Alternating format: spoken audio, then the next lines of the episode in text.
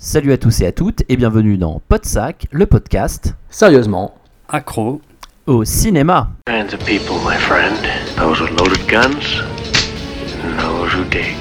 Live for nothing. Or die for something. Remember, Sally, when I promised to kill you last? That's what made you. You did. I lied. We're going to be doing one thing and one thing only killing that. I need your clothes, your boots, and your motorcycle. Hello? Hello? Anybody home? Huh? Think, McFly. Think. I'm sorry, Dave. I'm afraid I can't do that. They're coming to get you, Barbara. What's blood for? If not for shedding. Et Eh oui, nouvel épisode, nouvelle saison, et donc premier épisode réel de la saison, et on a un invité avec nous, Jérôme. Jérôme, qui est notre invité aujourd'hui? Eh ben écoutez, c'est un mec qui joue de la guitare, qui a les cheveux longs, qui ressemble à un Dave Mustaine sur scène, mais de loin sous les spotlights à contre-jour. il s'agit de Jérôme, alias Draven Rock, de, du podcast 24 FPS, qui devrait d'ailleurs bientôt s'appeler euh, 48 FPS. Et donc, euh, nous avons parmi nous un des deux membres de ce podcast, éminemment connu. En tout cas, j'espère, vous, chers auditeurs, que vous l'écoutez. Un podcast très détaillé, très complexe, très complet sur euh, les films qui sortent et qui font l'actualité, qui font le lourd chaque semaine. Donc voici Jérôme. Merci à toi. C'est ta première fois avec nous. Ouais, c'est vrai. Merci à vous pour l'invitation. C'est super cool. Euh, putain, quelle intro. Euh, Je m'attendais pas à tout ça, la vache. Bah ouais, ouais, merci. Franchement, ouais, je suis super content de faire ça avec vous. Euh, la sélection est d'enfer, je vais dire, pour l'instant. Oui, alors c'est vrai qu'il faut expliquer ce qu'on fait là en fait. Parce qu'on n'est pas là pour un pot de sac euh, classique, Mm. nous sommes là pour un épisode des villages pas d'affaires. Parce que je ne suis pas là pour parler de moi, mais pour parler du reste. J'adore reprendre cette vieille tagline pourrie que j'avais trouvée, mais c'est pas grave. Et oui, donc effectivement, euh, on, a- on est là pour un épisode euh, donc spécial de Podsac, euh, pour lequel, encore une fois, je vous ai proposé, voire même imposé durement une sélection de 5 films au départ. Ouais. 5 films assez douteux, parmi lesquels il fallait en choisir 3. Donc 3 films sont sortis du lot. Je tiens à préciser que les deux films qui ont été éliminés de la sélection sont Le fantôme de l'opéra de Dwight Little, et c'est dommage, franchement c'est dommage qu'on l'ait évincé. Et le second film, c'était Life Force de Toby Hooper, qui est un film, qui est le film préféré de Thibaut Turca du podcast euh, Any Given Film, je tiens à le dire, il sera content de le savoir. et donc trois films sont restés. Hein, voilà, donc euh, nous en parlerons dans quelques minutes, mais avant cela, je vais voir avec mes chers euh, compatriotes de ce podcast quels sont leurs coups de cœur. Attends, juste avant, Jérôme, Oui. j'aurais bien aimé quand même que Draven euh, nous dise un peu l'actu du- de 24 FPS. Ah oui, pardon, moment, autant pour hein. moi. Oui, oui, oui. Euh, bah, L'actu, euh, alors euh, là tout de suite, euh, on a enregistré donc euh, dernièrement sur Gone Girl, qui va sortir en deux parties puisque ça dure des plombes et des plombes et des plombes. Euh, et ouais, bah, je- pff, rien de d'extraordinaire de toute façon. Vous avez fait un bel épisode de, de quelques 5 heures ou quelque chose comme ça il y a pas longtemps sur le rattrapage des films euh, de cet été. Hein. Ouais, ouais, exact. C'était juillet, euh, août, euh, septembre, tout d'un coup, et euh, ouais, 5 heures, boum, d'un bloc. Mm, mm. Mais euh, ouais, bah ouais, on, on- on abuse clairement ces derniers temps au niveau longueur, et euh, c'est pour ça que on a redécoupé le Gone Girl en deux parties parce que c'est encore plus long que le hors-série euh, de l'été, euh, sinon. Donc euh, voilà, ouais, on alterne. pour ceux qui connaîtraient pas, éventuellement, hein, c'est un podcast avec ou sans spoiler, donc on prend un film à l'affiche. Première partie de l'émission, on spoil rien du tout, mais on donne notre avis et puis on parle du passif, du machin, des acteurs, des réals, tout ça. Et deuxième partie, on spoil absolument tout, avec beaucoup, beaucoup trop de détails, puisque ça dure beaucoup trop longtemps. Et euh, ouais, voilà, bah, de toute façon, il y a rarement des en tout cas, euh, ou, des, ou un découpage sous forme de saison, donc euh, ouais, on sort au moins un ou deux épisodes par mois, quoi qu'il arrive. Ouais, ouais, il faut dire que la, la deuxième partie que vous faites, elle est, elle est vraiment. euh, Enfin, vous reprenez en fait pratiquement toutes les scènes Ouais. et vous en parlez. Et, euh, et voilà, alors moi j'in- j'invite en fait les personnes qui connaîtraient pas. j'a- J'allais te le demander justement, effectivement, euh, que tu expliques le concept aux personnes qui, qui ne connaîtraient pas. euh, parce que bah, c'est, bah, vous êtes les seuls à avoir ce type de concept là. Et on va dire que vous allez vraiment au fond des choses. hein, parce que là, c'est clair que plus détaillé, je pense que c'est bah, c'est pas possible en fait. Je, ouais, je crois aussi, ouais, c'est clair. Euh, quand tu as une discussion qui est euh, plus longue et parfois mm, pas loin de deux fois plus longue que le film lui-même, ouais, c'est que ouais, on va vraiment dans les détails. Après, il y a, y a, c'est un mélange entre notre avis, euh, qui est parfois pas le même en plus, euh, entre Julien et moi, et aussi des anecdotes, je sais pas, de tournage ou, ou des références cachées que tout le monde aurait peut-être pas relevées, des choses comme ça. Donc il y a vraiment, ouais, on essaye d'être assez complet. Peut-être trop, mais. voilà. Parce que oui, à, à l'instar de, de Split Screen, un, un autre podcast euh, bah, qu'on vous recommande, euh, c'est Mm. vrai qu'il y a pas mal d'anecdotes de, de production et tout dans, dans vos podcasts et c'est c'est assez intéressant. Mais moi j'ai trouvé une, une bonne astuce en fait. Du coup, euh, comme je, je manque de temps, et ben j'écoute en x2. Bah, ça- Ouais. à certains moments, à certains moments, je redescends parce que j'aime bien écouter vos voix en vrai, mais à certains moments, je, je- je réaccélère parce que je me suis habitué et du coup, euh, ouais, comme ça, je peux euh, en écouter un maximum. Voilà. Ouais, je comprends et j'invite le plus grand nombre à éviter 20 à écouter 24 FPS en accéléré. Euh, je pense que c'est nettement plus digeste comme ça, ouais. Tout à fait. Donc la première partie sur Gone Girl est déjà disponible, j'ai vu ça. Elle dure 1h42, je crois. Ouais. Mhm. Je l'ai déjà récupéré tout à l'heure. je Et- compte bien l'écouter en faisant mon jogging. Comme je fais tout Ok. le temps pour écouter mes podcasts, parce que moi je les écoute en faisant mon jogging. Bah ouais, pratique. ouais, la, la- la deuxième partie durera 4 heures, hein, je peux déjà euh, vous l'annoncer. My goodness. Voilà. En même Ouais. temps, en même temps, c'est Gone Girl, ça méritait bien ça quand même. Ouais, il y a du débat, ouais. Mm, mm, pour le coup. Il y a de Effec- quoi dire. e- Effectivement, ouais, ouais. Nous, on avait fait une filmo sur Fincher, mais on n'a pas, on n'a pas fait Gone Girl. euh, C'est vrai. on je pense qu'on le fera euh, plus tard, euh, à un autre moment, euh, peut-être mis dans, dans un débat ou quelque chose comme ça, en fait. euh, Voilà.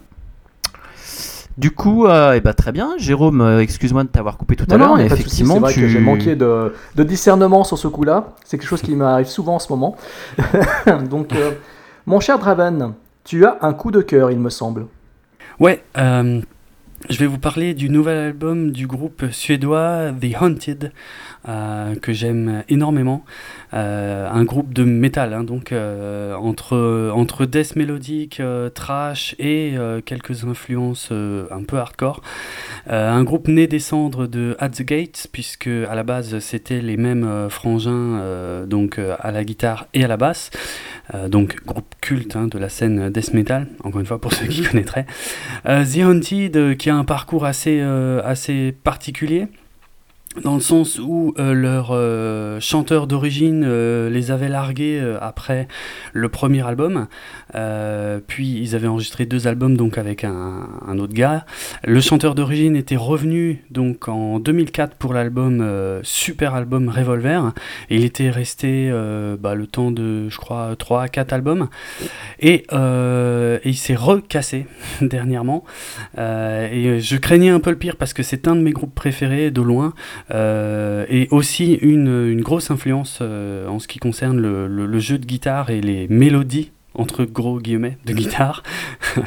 et euh, et sachant que leur dernier album en date avant ça datait de 2011, et il était très surprenant, il était, euh, euh, comment dire, euh, plutôt pop rock euh, de la part d'un groupe qui, qui a été habitué à des choses beaucoup plus violentes. Donc avec le départ du chanteur, le deuxième départ du chanteur d'origine et voilà ce- cet avant-dernier album surprenant, pas forcément mauvais, hein, mais pas dans un domaine où on attendait le groupe.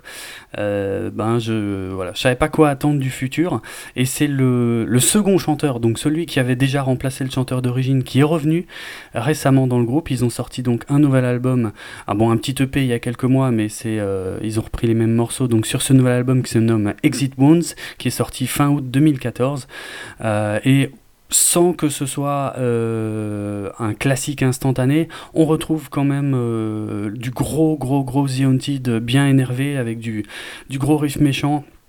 Et euh, le chant de, donc euh, pour le coup, comment il s'appelle Marco Haro, euh, donc qui remplace pour la deuxième fois le chanteur d'origine, mais qui avait déjà chanté sur l'album Made Me Do It, sorti en 2000, qui est un de mes albums préférés du groupe. Et voilà, on, retrouve ce, côté méchant, agressif, le Haunted que j'aime. Et il y a vraiment 3-4 morceaux que je trouve extraordinaires, notamment un duo avec le chanteur de Testament euh, sur cet album. pour un, un morceau ouais, très très méchant. Voilà. C'est mon gros kiff là depuis un mois ou deux, j'arrête pas de l'écouter quoi. Eh bah très bien. Euh, Jérôme, toi, est-ce que tu as un coup de cœur? Est-ce que c'est un coup de cœur musical aussi? Donc oui, en fait, euh, c'est un bouquin.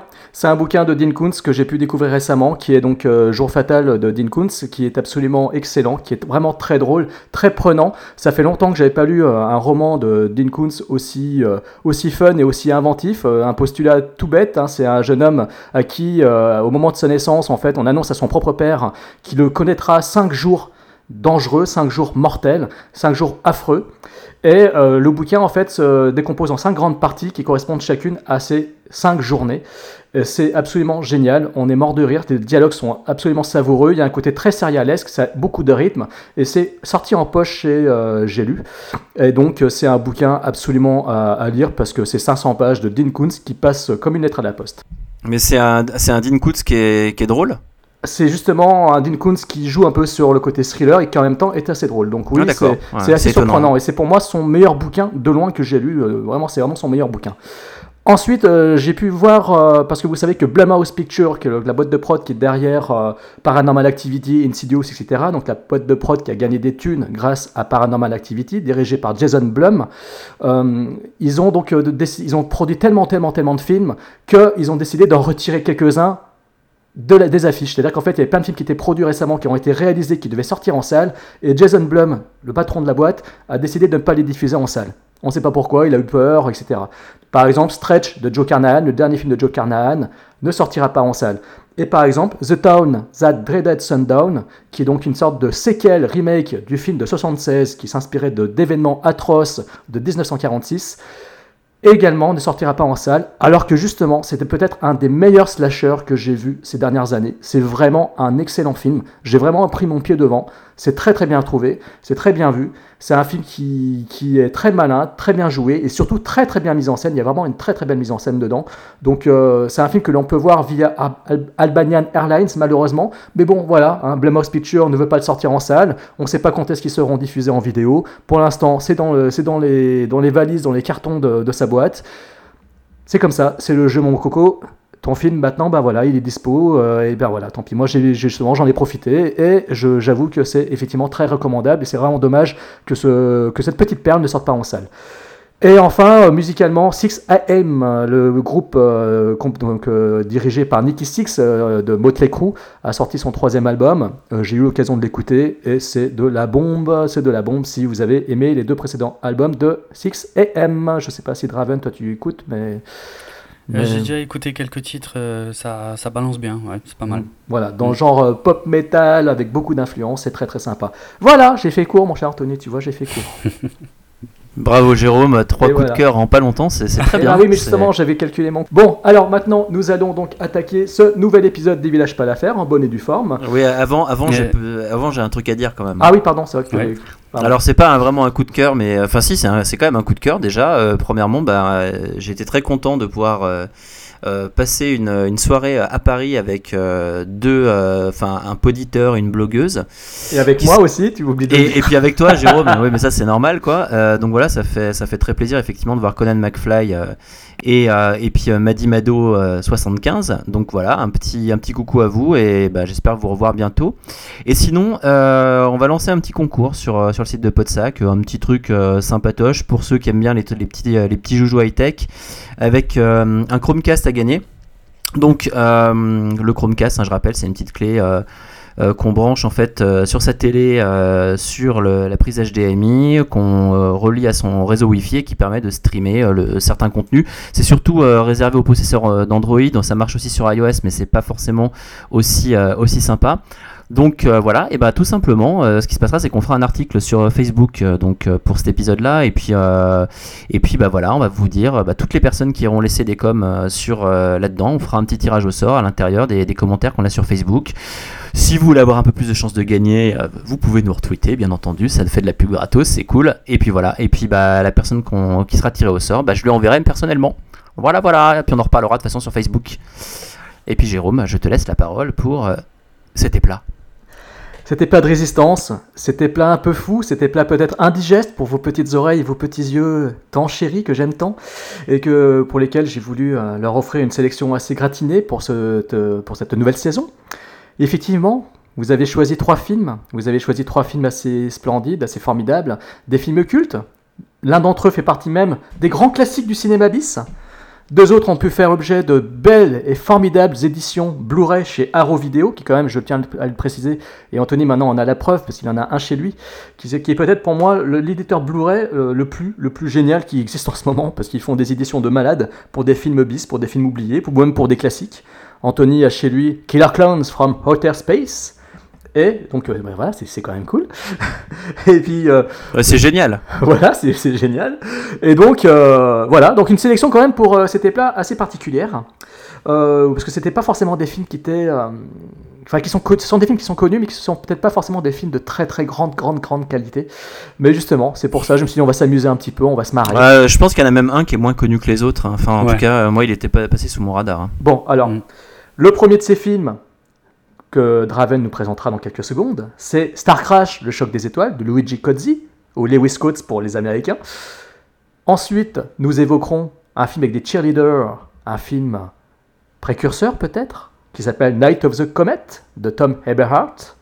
Et enfin, nous évoquerons, enfin Anthony nous présentera le sympathique Remo, Remo Williams, Remo sans armes et dangereux en version française, ou Remo Williams, The Adventure- Begins en VO, réalisé par Guy Hamilton.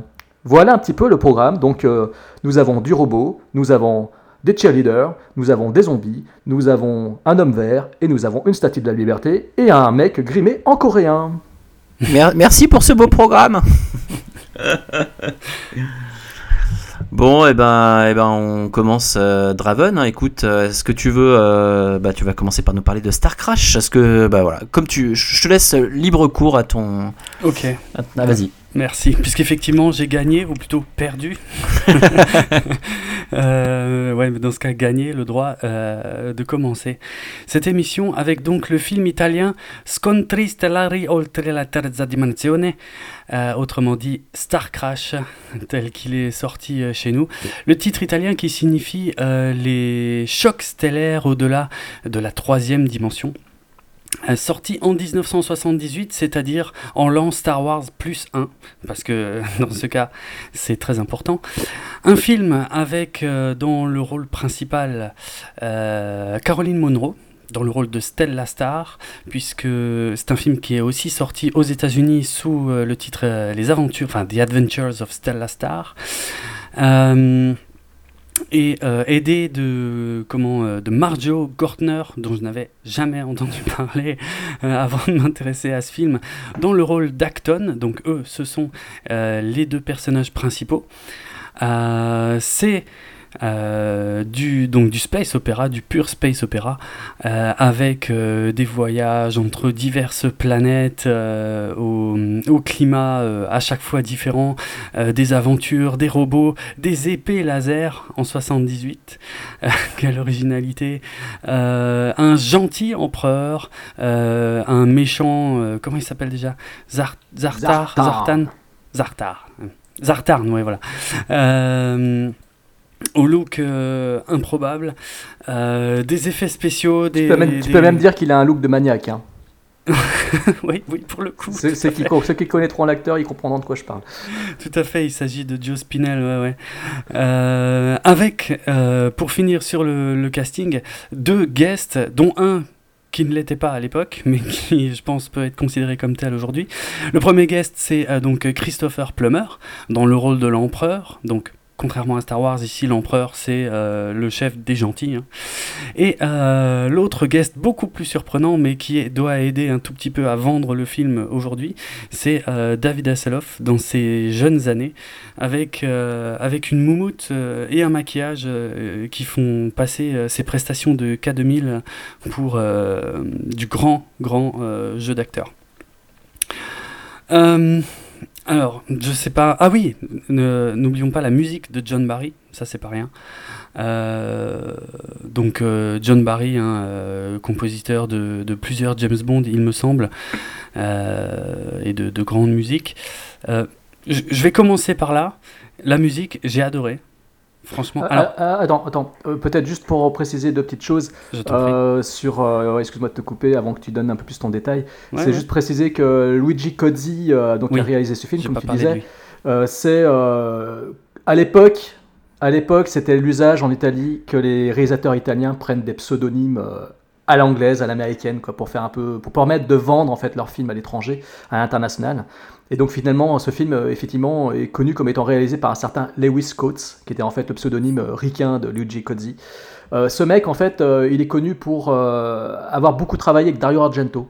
Hein, il, a, il a été d'ailleurs l'auteur de, de- des scripts de, de Quatre mouches de velours gris, qui était un des giallo les plus connus de, de Dario Argento. Et aussi, il avait écrit l'histoire de 5 jours à Milan, qui est le fameux téléfilm hors horrifique, euh, hors horreur et giallo de, Dario Argento, que d'ailleurs j'ai jamais vu, que j'espère voir un jour. Il a été aussi son assistant réalisateur sur euh, le syndrome de Stendhal et hum, Two Evil Eyes, et euh, il avait travaillé également sur apparemment sur les effets visuels du film Phénoména, que j'espère aborder un jour pour un éplat. Tiens, ce serait marrant de parler de, de.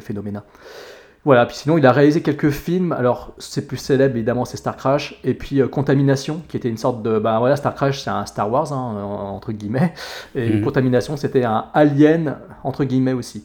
Voilà, il a aussi réalisé des fabuleux Hercule avec euh, Lou Ferrigno, donc euh, ce qui est quand même assez génial. Euh, tu mentionnais Caroline Munro en actrice, je ne sais pas si tu voulais revenir sur sa carrière. Euh, alors, pour le coup, euh, je vais te laisser faire parce que tu dois la connaître mieux que moi. Je l'ai vue euh, à deux trois endroits, mais peut-être pas partout. Alors Caroline Munro, c'est aujourd'hui une égérie, elle est considérée comme une égérie du bis. Elle était invitée d'ailleurs il y a quelques temps au Bloody Weekend Festival où on avait été, Anthony et moi, il y a deux ans je crois, pour la troisième édition du Bloody Weekend. Donc c'est vraiment une égérie du bis, euh, du cinéma d'épouvante, euh, gothique. Euh, elle a participé à la Hammer Film, elle a participé au film Captain Chronos, qui était une sorte de Van Helsing avant que Russell Crowe, euh, Russell Crowe, Hugh Jackman prenne le rôle. Mm. Elle a été une James Bond girl. Alors d'abord dans la parodie Casino Royale, vous savez le film avec Woody Allen, Peter, Mm. enfin voilà, euh, Peter Sellers et compagnie. Elle a joué une James Bond girl aussi dans L'espion qui m'aimait. Elle avait un rôle non crédité, elle faisait l'épouse en fait du Dr Phibes dans le, film original de Robert Fuest et sa suite. Elle a joué dans Le Maniac de William Lustig. Donc justement, puisque là dans Star Crash, elle retrouve justement le maniaque en question, c'est Joe Spinell qui fait le méchant dans ce film. Donc euh, les deux acteurs se retrouvent. Ils s'entendaient d'ailleurs super super super bien, c'était très très potes. Elle a joué dans le slasher qui s'appelle Slaughter High et surtout un film que j'aimerais voir qui s'appelle Les Prédateurs de la nuit de Jesus Franco avec Brigitte, La... Brigitte. Film très très gore paraît-il. Donc euh, voilà, Caroline Munro, donc c'est quand même, euh, c'était à l'époque une grande, grande, enfin c'était une star du cinéma bis, euh, très plantureuse, très belle, etc. Les autres acteurs, oui, tu citais Marjo Kotner, effectivement, c'est voilà, c'est un acteur qui n'a pas marqué vraiment cinéma. Il a joué pour Mark Lester dans Bobby Joe and the Outlaw. Il a joué dans American Ninja 3, donc le troisième épisode de la franchise des American Ninja. Il a joué dans Food of the Gods avec les rats géants, le film de Bert E. Gordon, Mr. Big.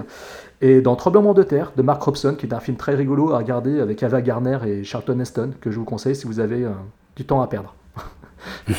donc voilà, et puis Joe, bon voilà, voilà. En gros, euh, sur le casting, ce que l'on peut dire, euh, voilà. Et donc je te laisse maintenant reprendre, reprendre les droits.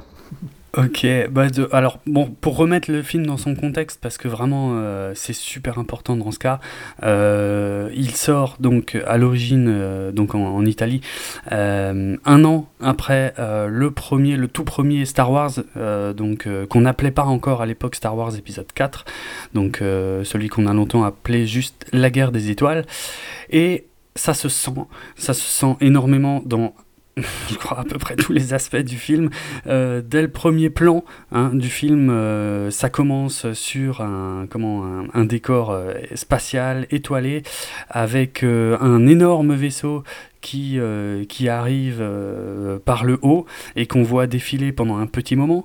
Donc le plagiat commence à la première seconde du film. Enfin le plagiat, disons, c'est impossible de passer à côté de tout ce qui a été piqué à Star Wars, mais euh, par contre tout a été mélangé dans un énorme gloubi-boulga, un bordel euh, sans nom, euh, franchement absolument ahurissant, puisque comme je disais, l'empereur c'est le gentil, le, gros robot qui a l'air d'avoir un respirateur comme module vocal, et alors selon les moments gentil ou méchant, les, les maquettes de vaisseaux euh, qui, qui essaye d'emprunter à la dynamique euh, de, de ce qu'avait fait George Lucas un an plus tôt. Euh, bah, les, plans sont ridicules. Je veux dire, même, même l'espace sans vaisseau, tout seul, il est déjà ridicule. Il est déjà beaucoup trop coloré. Les vaisseaux, on voit bien que c'est des trucs en plastoc filmés de, de, de très près. Ah bon? Ah Le- bah, Je me suis pas rendu compte. hein. J'ai même pas remarqué que les vaisseaux ils glissaient sur des plaques en verre, moi. Ouais. On a, euh, pour nous expliquer euh, le, le- comment la situation euh, en début de film, on a un texte déroulant, pas à l'oblique parce que ça devait coûter trop cher. Euh, on a, enfin, voilà, c'est c'est- c'est tellement. Il y a même, comme dit, une épée laser euh, qui est largement visible sur euh, pas mal de, de visuels euh, du film, euh, de posters, euh, parce que ça devait être très, très nouveau à l'époque et puis ça a dû aussi pas mal jouer sur la confusion. Euh, mais par contre, euh, ben, en gros, et puis bon, la musique un peu à tendance classique de John Barry, euh, vite fait.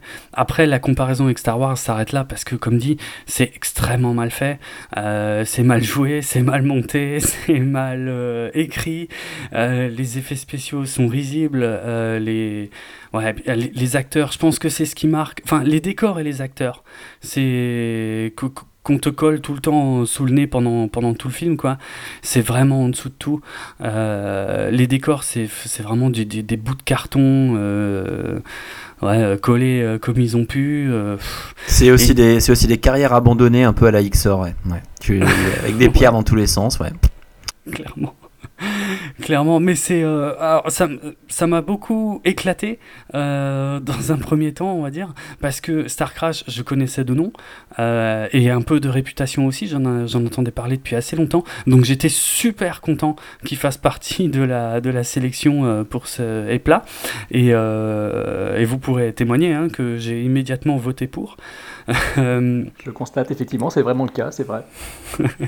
Et, et ouais, je, je regrette pas du tout de, de- l'avoir vu, franchement. Alors, ne serait-ce que pour la plastique absolument euh, sculpturale de euh, Caroline Monroe, euh, qui déambule la plupart du temps. Alors, qui change de, de fringue pour à peu près toutes les scènes, mais et la plupart du temps en bikini et, et cuissarde, et puis avec un col pelle à tarte. Enfin, c'est un mélange totalement improbable, mais bon faut dire ce qui est, euh, on va dire, ça, rattrape euh, son jeu, qui est par contre lui est vraiment franchement mauvais.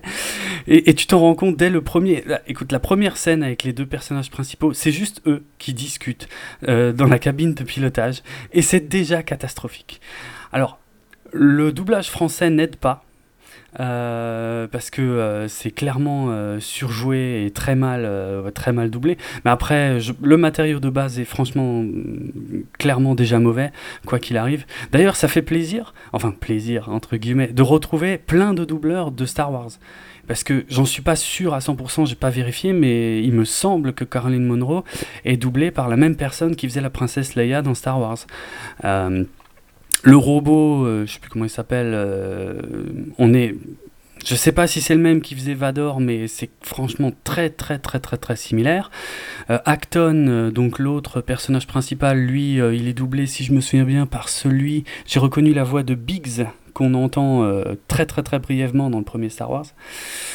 Euh, Bon, ça, ça c'est le genre de truc que j'aime bien d'ailleurs avec les films euh, des années 70-80, c'est qu'il il y, a, y a plein de doubleurs que j'adore euh, qui ont euh, bercé ma jeunesse et qu'on retrouve ici. Mais par contre, visuellement, c'est- catastrophique de A à Z. Et euh, pour être tout à fait franc, et je vais vous laisser parler, disons mon avis général, et il y aura peut-être deux, trois trucs euh, sur lesquels on pourra revenir, mais mon avis général, c'est que ça m'a vraiment éclaté pendant allez, la première moitié du film. Et après, j'ai commencé quand même un petit, un petit peu à en avoir marre. Parce que c'est quand même très mauvais. C'est trop mauvais, quoi. Mais c'est fun. Ouais, je, suis mauvais. assez d'accord euh, dans l'ensemble. Euh, du coup, euh, du coup, il y a, pas grand chose en fait à, on va dire, à, à sauver dans le film. Euh, comme tu le dis, bah déjà dès la première scène, alors c'est moi c'est ça qui m'a choqué vraiment quoi. Je veux dire, on voit tout de suite que c'est un jouet en plastique quoi, le, le vaisseau. Ouais. Et ça, enfin c'est juste pas possible. Après, il y a, il y a d'autres choses. Hein, le robot, euh, donc, euh, enfin la sorte de, de robot, euh, qui a quelques répliques assez drôles, hein, comme le moment où il arrive ouais. et il va, il sort à, euh, Stella, il lui fait ouais, euh, si j'étais pas un robot, enfin on comprend tout de suite ce qu'il veut dire, quoi. Enfin, voilà, ça, c'est- plutôt marrant. Mais par contre, bah, le- l'acteur, le problème, c'est que bah, à certains moments, en fait, c'est on voit bien une démarche robotique. À d'autres moments, en fait, euh, il marche de façon chaloupée. On sait pas pourquoi. C'est à un moment ils ont dû ils ont dû oublier ça. Euh, Non, non, c'est parce qu'il tournait après l'apéritif. non mais oui voilà ça peut, ça peut être ça aussi mais alors il y a d'autres choses assez marrantes puisque tu parlais des, des rapports qu'on peut avoir un petit peu enfin avec Star Wars euh, moi j'ai clairement vu bah, les, pouvoirs qu'il peut avoir en- ça peut faire un peu un parallèle avec la Force. Et euh, bah, on voit que dedans il a la Force mais en louchant. C'est à dire qu'en fait euh, l'acteur se met à loucher mais c'est c'est- c'en est ridicule hein. il y a un gros plan sur son visage. Et quand il louche et bah, à ce moment là il arrive et il peut euh, bah, balancer des rayons euh, il peut se prendre les rayons les renvoyer sur quelqu'un d'autre c'est magnifique quoi. Alors après, euh, après effectivement, euh, tout ça, il y a quand même un point sur lequel euh, je voudrais revenir. Il y a enfin deux points. Le, la VF effectivement est lamentable, mais alors je, je peux te rassurer, j'ai entendu la piste audio américaine et c'est pas mieux. Et ils ont fait un putain d'accent texan au robot. C'est énorme. C'est-à-dire que c'est là où je me suis rendu compte qu'en fait, on n'était pas les seuls en, en France à avoir des, euh, des, des VF qui étaient surexagérés, un peu comme euh, les films de Chuck Norris, et trucs comme ça, où euh, du coup tu, ça rendait les trucs encore pire que ce que ça pouvait être euh, au départ. Non, non, mais les Ricains savaient très bien le faire. Et puis, et puis aussi, il y avait un, un autre truc ouais, qui m'a, qui, qui m'avait un petit peu amusé, c'est que il y a quand même pas mal de d'éléments en fait qui sont faits euh, qui sont faits en fait un petit peu en stop motion. Enfin pas un petit peu qui sont faits en stop motion. Et alors du coup euh, on voit bien que euh, bah il tente il essaye il fait des trucs mais bon c'est pas Ray Harryhausen. Enfin je veux dire enfin il y a un moment où où on voit on voit les, les effets il y a quelques trucs à certains moments où on se dit ah ouais il aurait pu non bah non non non c'est pas possible quoi. Et c'est et c'en est c'en est vraiment euh, complètement ridicule alors après est-ce que quelque part euh, c'est une enfin c'est un peu euh, Enfin, c'est pas si mal d'avoir tenté ça, mais est-ce que c'est un hommage? Est-ce que c'est, enfin, je sais pas, mais en tout cas, enfin, mon Dieu, quand on n'a pas les moyens, bah, il y a des trucs en fait, on peut pas les faire quoi. Le, la sorte de monstre là, quand il est sur la planète avec les Amazones là, bah, ça, mais c'est pas, c'est juste pas possible quoi. Enfin, c'est, c'est, on a l'impression en fait d'avoir, il manque plus que la main de la personne qui tient en fait le, la poupée pour la faire marcher en fait sur le, sur la pseudo carrière comme je disais tout à l'heure, euh, à côté de la plage. Bref, en fait, le problème de ce film, c'est que, c'est que, et je vais être rejoindre, hein, c'est qu'il y a un moment, en fait, on, on peut passer un bon moment, mais après, bah, du coup, je pense qu'en fait, déjà, il fait encore une demi-heure de trop, quoi. Parce qu'il y a, il y a un moment, en fait, où j'arrive plus à. Le côté un peu. euh, un peu, on va dire, euh, nanardesque, mais qui peut des fois être sympa, sympa, en fait, à regarder en film et tout. Bah, il y a un moment où toute la fin, surtout, est, ridicule, mais surtout inintéressante, en fait. Elle, elle a- il y a, auc- j'ai aucun intérêt pour le, le scénario à la fin. J'en ai pas d'ailleurs pendant le film parce qu'aller euh, trouver des finalement des, des, des navettes crachées euh, sur chaque. euh, Enfin voilà, je sais pas. C'est donc en fait le problème c'est que j'ai un désintérêt pour le scénario. Après, effectivement, c'est vrai que eh ben euh, il y a euh, quelques éléments visuels. euh, je parle plutôt euh, de l'actrice hein, euh, qui sont intéressants. Sinon, euh, c'est vrai. On dirait un, je sais pas, c'est un un, trip en fait euh, à certains moments au niveau visuel qui est assez moche. J'ai juste vu en fait un truc qui était sympa. C'est vers le début du film, vers les 30 premières minutes, enfin, que j'ai trouvé sympa. Après, euh, j'ai essayé de trouver un truc qui était cool quoi dedans. C'est quand, euh, quand euh, Stellar rentre dans le vaisseau et à un moment elle s'approche en fait de, du vaisseau et ça fait une, une sorte de crâne derrière avec une planète en fait en fond. Ça fait, ça fait cet effet-là. Il y a deux grands hublots en fait avec euh, comme un, un œil rouge en Ah fait. oui. J'ai trouvé que l'effet était joli, enfin que c'était, ça rendait pas mal, mais c'est peut-être le seul truc parce que tout le reste est vraiment pas beau quoi. Donc, je sais pas. Non, mais c'est assez extraordinaire. Enfin, je veux dire, tu, euh, ils ont essayé de mettre. euh, bon, ils se prennent très au sérieux dans ce qu'ils font. On, sent qu'ils ont essayé de mettre des tas de trucs parce que, euh, notamment pendant la première moitié du film, ça n'arrête pas à tel point que j'étais pas sûr d'avoir tout saisi au scénar parce qu'effectivement, c'est tellement inintéressant que tu, ouais, tu te poses des questions forcément. Et je veux dire, ils sont prisonniers, ils sont. et puis on passe à autre chose très très très rapidement. On passe de planète en planète. Il y les conséquences sont rarement vraiment euh, étalé sur le reste du film. Euh, mais disons que, ouais, au moins pendant la première moitié, t'as pas trop le temps de t'en- t'ennuyer. Tu comprends rien, mais il y a de quoi voir. Et euh, ça change tout le temps de, de, de situation. de- Il y a des rebondissements, hein, il y a des twists de malade. Enfin, de malade. non, il y a des trahisons, il y a des morts, il y a plein de trucs. Mais ils ont voulu en mettre un paquet en une heure et demie. C'est hallucinant. Mais du coup, rien n'a d'impact, rien n'a de poids. Et à la Rien fin. n'a de crash. Ouais, crash. Ben, ne- ne- j'ose même pas parler du, du Star Crash, le fameux Star Crash Oui, qui donne son nom au film, parce que c'est, c'est, je crois, le truc le plus lamentable de, plus, de, de, de l'intégralité du projet, quoi. Euh, Mais il a un côté serialesque ce film en fait, Euh, malgré tous ces défauts que vous avez dit sur lesquels je vous rejoins évidemment. Il a un côté serial, c'est-à-dire qu'on sent vraiment le film. On dirait que c'est un film qui aurait pu être tourné dans les années 40 quoi, avec les effets spéciaux de l'époque. euh, c'est, Ouais. c'est, c'est Fu Manchu, euh, c'est Flash Gordon, euh, c'est ces films qui étaient tournés avec, euh, enfin ces petits serials qui étaient tournés avec très peu de moyens, enfin avec euh, des effets spéciaux de l'époque, euh, complètement fauchés, mais avec euh, beaucoup d'énergie, etc. Donc euh, ça raconte beaucoup de choses. Ça veut donner beaucoup d'informations, beaucoup de beaucoup d'éléments, beaucoup de personnages, et ça va tellement vite et ça passe tellement d'une scène à l'autre de façon tellement incongrue, tellement insolite et tellement absurde que finalement la, la- la narration du film en devient euh, cocasse quoi. Donc moi je vous rejoins sur le fait que le film est, est- évidemment c'est un nanar. Ce serait de mauvaise foi que je dise que j'essaie de défendre à 100% ce film. Je ne peux pas le défendre. Voilà, je l'ai euh, voilà, je l'ai vu, c'est la troisième fois que je le voyais.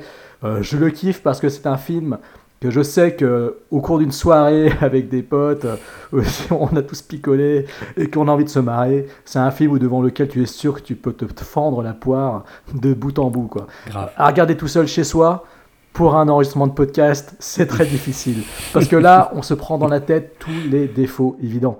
Je veux dire, oui, c'est un démarquage complet de Star Wars. Oui, euh, les Italiens à l'époque adoraient faire ça. Ils essayaient justement de pomper, un peu comme aujourd'hui fait la firme The Asylum. Hein. Asylum aujourd'hui, c'est, Ouais. ils font un peu la même chose. hein. Il y a un blockbuster qui sort, euh, qui sort en salle. Euh, trois semaines avant, ils te sortent leur version euh, série Z pour le marché de la vidéo, pour Sci-Fi, pour les chaînes de télé du câble, quoi. Bon, bah, à l'époque, les Italiens faisaient pareil. Voilà, ils prenaient des acteurs cosmopolites, des acteurs de partout. Tout le monde venait jouer chez eux, que quand même, là-dedans, il y a quand même Christopher Plummer, c'est quand même pas n'importe qui. Le mec, il a 60 ans de carrière derrière lui, il tourne encore aujourd'hui, c'est un grand acteur. Son rôle dans le film, il est absolument abominable. Son monologue à la fin, lui, il dit C'est bon, tout redevient, tout redevient calme. Pour combien de temps Maintenant, le monde est. Enfin bref, euh, en gros, euh, son discours à la fin, il est limite euh, hilarant parce qu'en fait, tu te mets à la place du spectateur, enfin, tu t'es spectateur et tu te dis Oui, finalement, effectivement, à la fin, ouf, c'est bon, c'est bon, c'est terminé. On est heureux, le film est terminé. Mais, mais voilà, c'est- très très drôle en fait, finalement.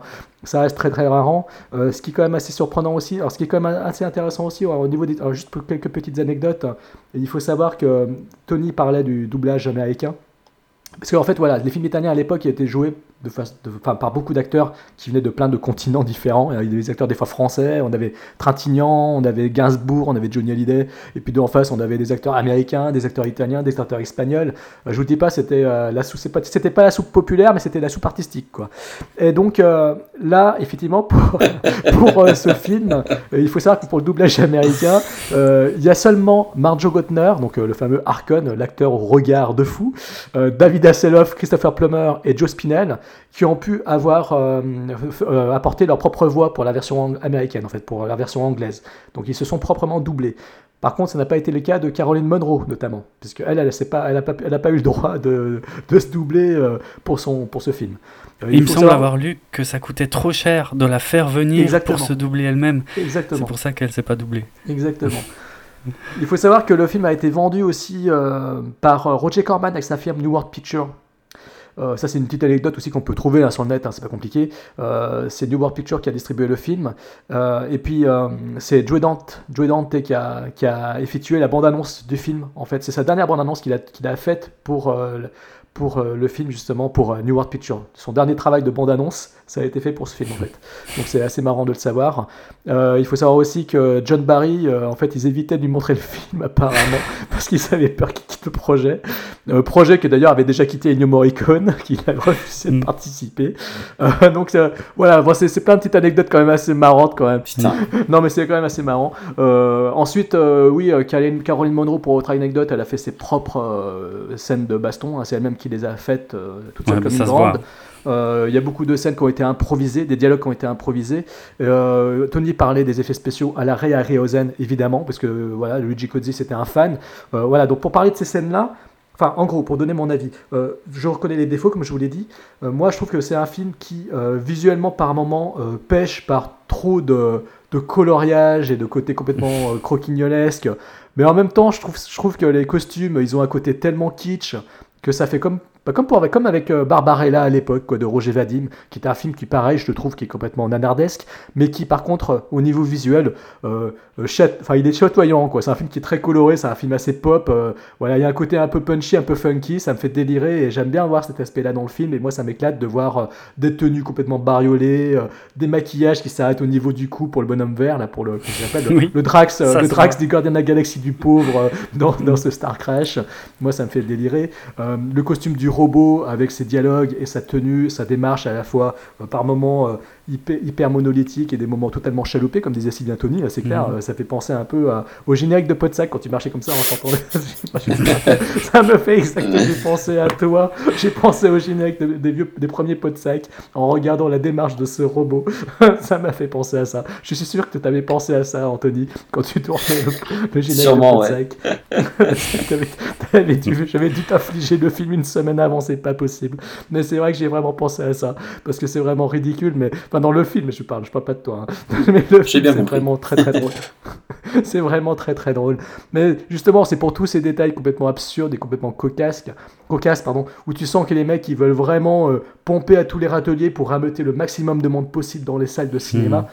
Tu sens qu'il y a une telle envie de, de vouloir en mettre plein la gueule, en vouloir en, en donner à fond, qu'en fait, quelque part, à la fin, moi, je peux pas leur en vouloir à 100%, en fait, parce que je me dis, les mecs, ils ont été à fond, ils ont été généreux, ils ont voulu en mettre plein, ils ont pas les moyens pour le faire, mais c'est pas grave. Ils se sont dit, on va mettre des boules en plastique de toutes les couleurs, on va mettre des balles de ping-pong, on va prendre de la sauce mayonnaise, on va la tourner devant, sur une plaque de verre euh, pour faire des effets. Ouais, de- mais, mais de- le problème, c'est que, enfin, tu vois, ça, ça, je suis d'accord euh, pour, pour tout ça, mais ça, ce qui marche pas, c'est un truc, bon, bon, mis à part les acteurs, enfin, non, tout, bon, rien ne marche, ok, d'accord, ça c'est sûr, mais surtout, ce qui ma- marche pas, c'est qu'en fait, tu, on dirait qu'ils essayent, en fait, de donner, par exemple, euh, Enfin, qu'ils ont voulu en fait donner une identité aux planètes, mais ce qui n'est pas le cas, puisqu'en fait, au final, à chaque fois quand on arrive, on a l'impression d'être dans le même lieu. On a l'impression qu'en fait, on- on s- c'est comme si on s'était tourné, puis qu'on avait vu une autre partie en fait de l'endroit où on était. Euh, quand surtout avec les sauvages là, sur la troisième planète, La dernière fois que ça m'a fait c'est- ça fait bizarre, avec, quoi. euh, C'est bizarre en fait. C'était avec Uwe Ball quand même. Avec quoi? Avec, avec un film de Uwe Ball, ça m'avait fait cet effet. Où j'avais l'impression que le décor d'une, euh, d'un château, deux minutes après, il tournait pour faire genre une ferme. Et il avait tourné la, la caméra sur une autre porte d'entrée avec le même mur. Et il nous faisait croire que c'était une, explo- c'était une exploitation agricole à 2 km. Voilà, exactement. mais, mais non, mais c'est vrai, je suis d'accord avec toi. Je suis d'accord avec toi. Mais bon, ça n'empêche pas que Star Crash, pour, euh, voilà, c'est c'est un film. Si vraiment vous voulez vous taper une barre de rire, euh, vous tapez quelque chose de vraiment très très fun, mais il faut surtout pas le regarder tout seul. Il faut vraiment pas le regarder en se disant on va voir un Exact. classique. Bah, ok, le film fait partie des, de- de- voilà, il est dans le bouquin du classique du cinéma bis. Voilà, il y a un bouquin qui était sorti il y a peu de temps, qui est un très très bon bouquin d'ailleurs, qui est vraiment un énorme livre très complet euh, que je vous conseille, hein, de Laurent euh, Aknin, Aknin. Euh, c'est son deuxième bouquin sur euh, le genre cinéma bis. Donc il, il- il parle de plein de choses. hein. Il, y a, il y a autant griffes de la nuit, que, il y a du De Palma, il y a du Romero, il y a de tout, hein, du Carpenter, du, du Cronenberg et tout. Mais au milieu de tout ça, évidemment, il y a tout ce qui est euh, cinéma bis italien, il y a, il y a des Gialli, il y a des, il nanars, il y a des peplums, il y a tout. quoi. Donc ce bouquin est vraiment excellent à lire, c'est très drôle, surtout que le mec est très objectif. hein. Voilà, il dit que Star Crash est purement euh, un nanar, mais euh, voilà, bon, il le défend un, bon, un peu comme moi finalement, il le défend aussi, en- mais, mais il précise quand même que le film, attention, c'est quand même un sacré nanar. Mais voilà, c'est un film pour moi qu'il faut, si vraiment vous voulez taper des, barres de rire, je suis sûr que entre potes, pour une soirée, c'est vraiment, le film idéal si vous voulez vraiment vous éclater et vous amuser et vous fendre la poire. Voilà, ça fait partie de ces films qui sont effectivement mauvais, mais qui sont euh, éminemment sympathiques. Donc un film qui a effectivement eu sa place dans Nanarland, parce que c'est un film effectivement un film qui est idéal pour euh, une soirée Nanarland.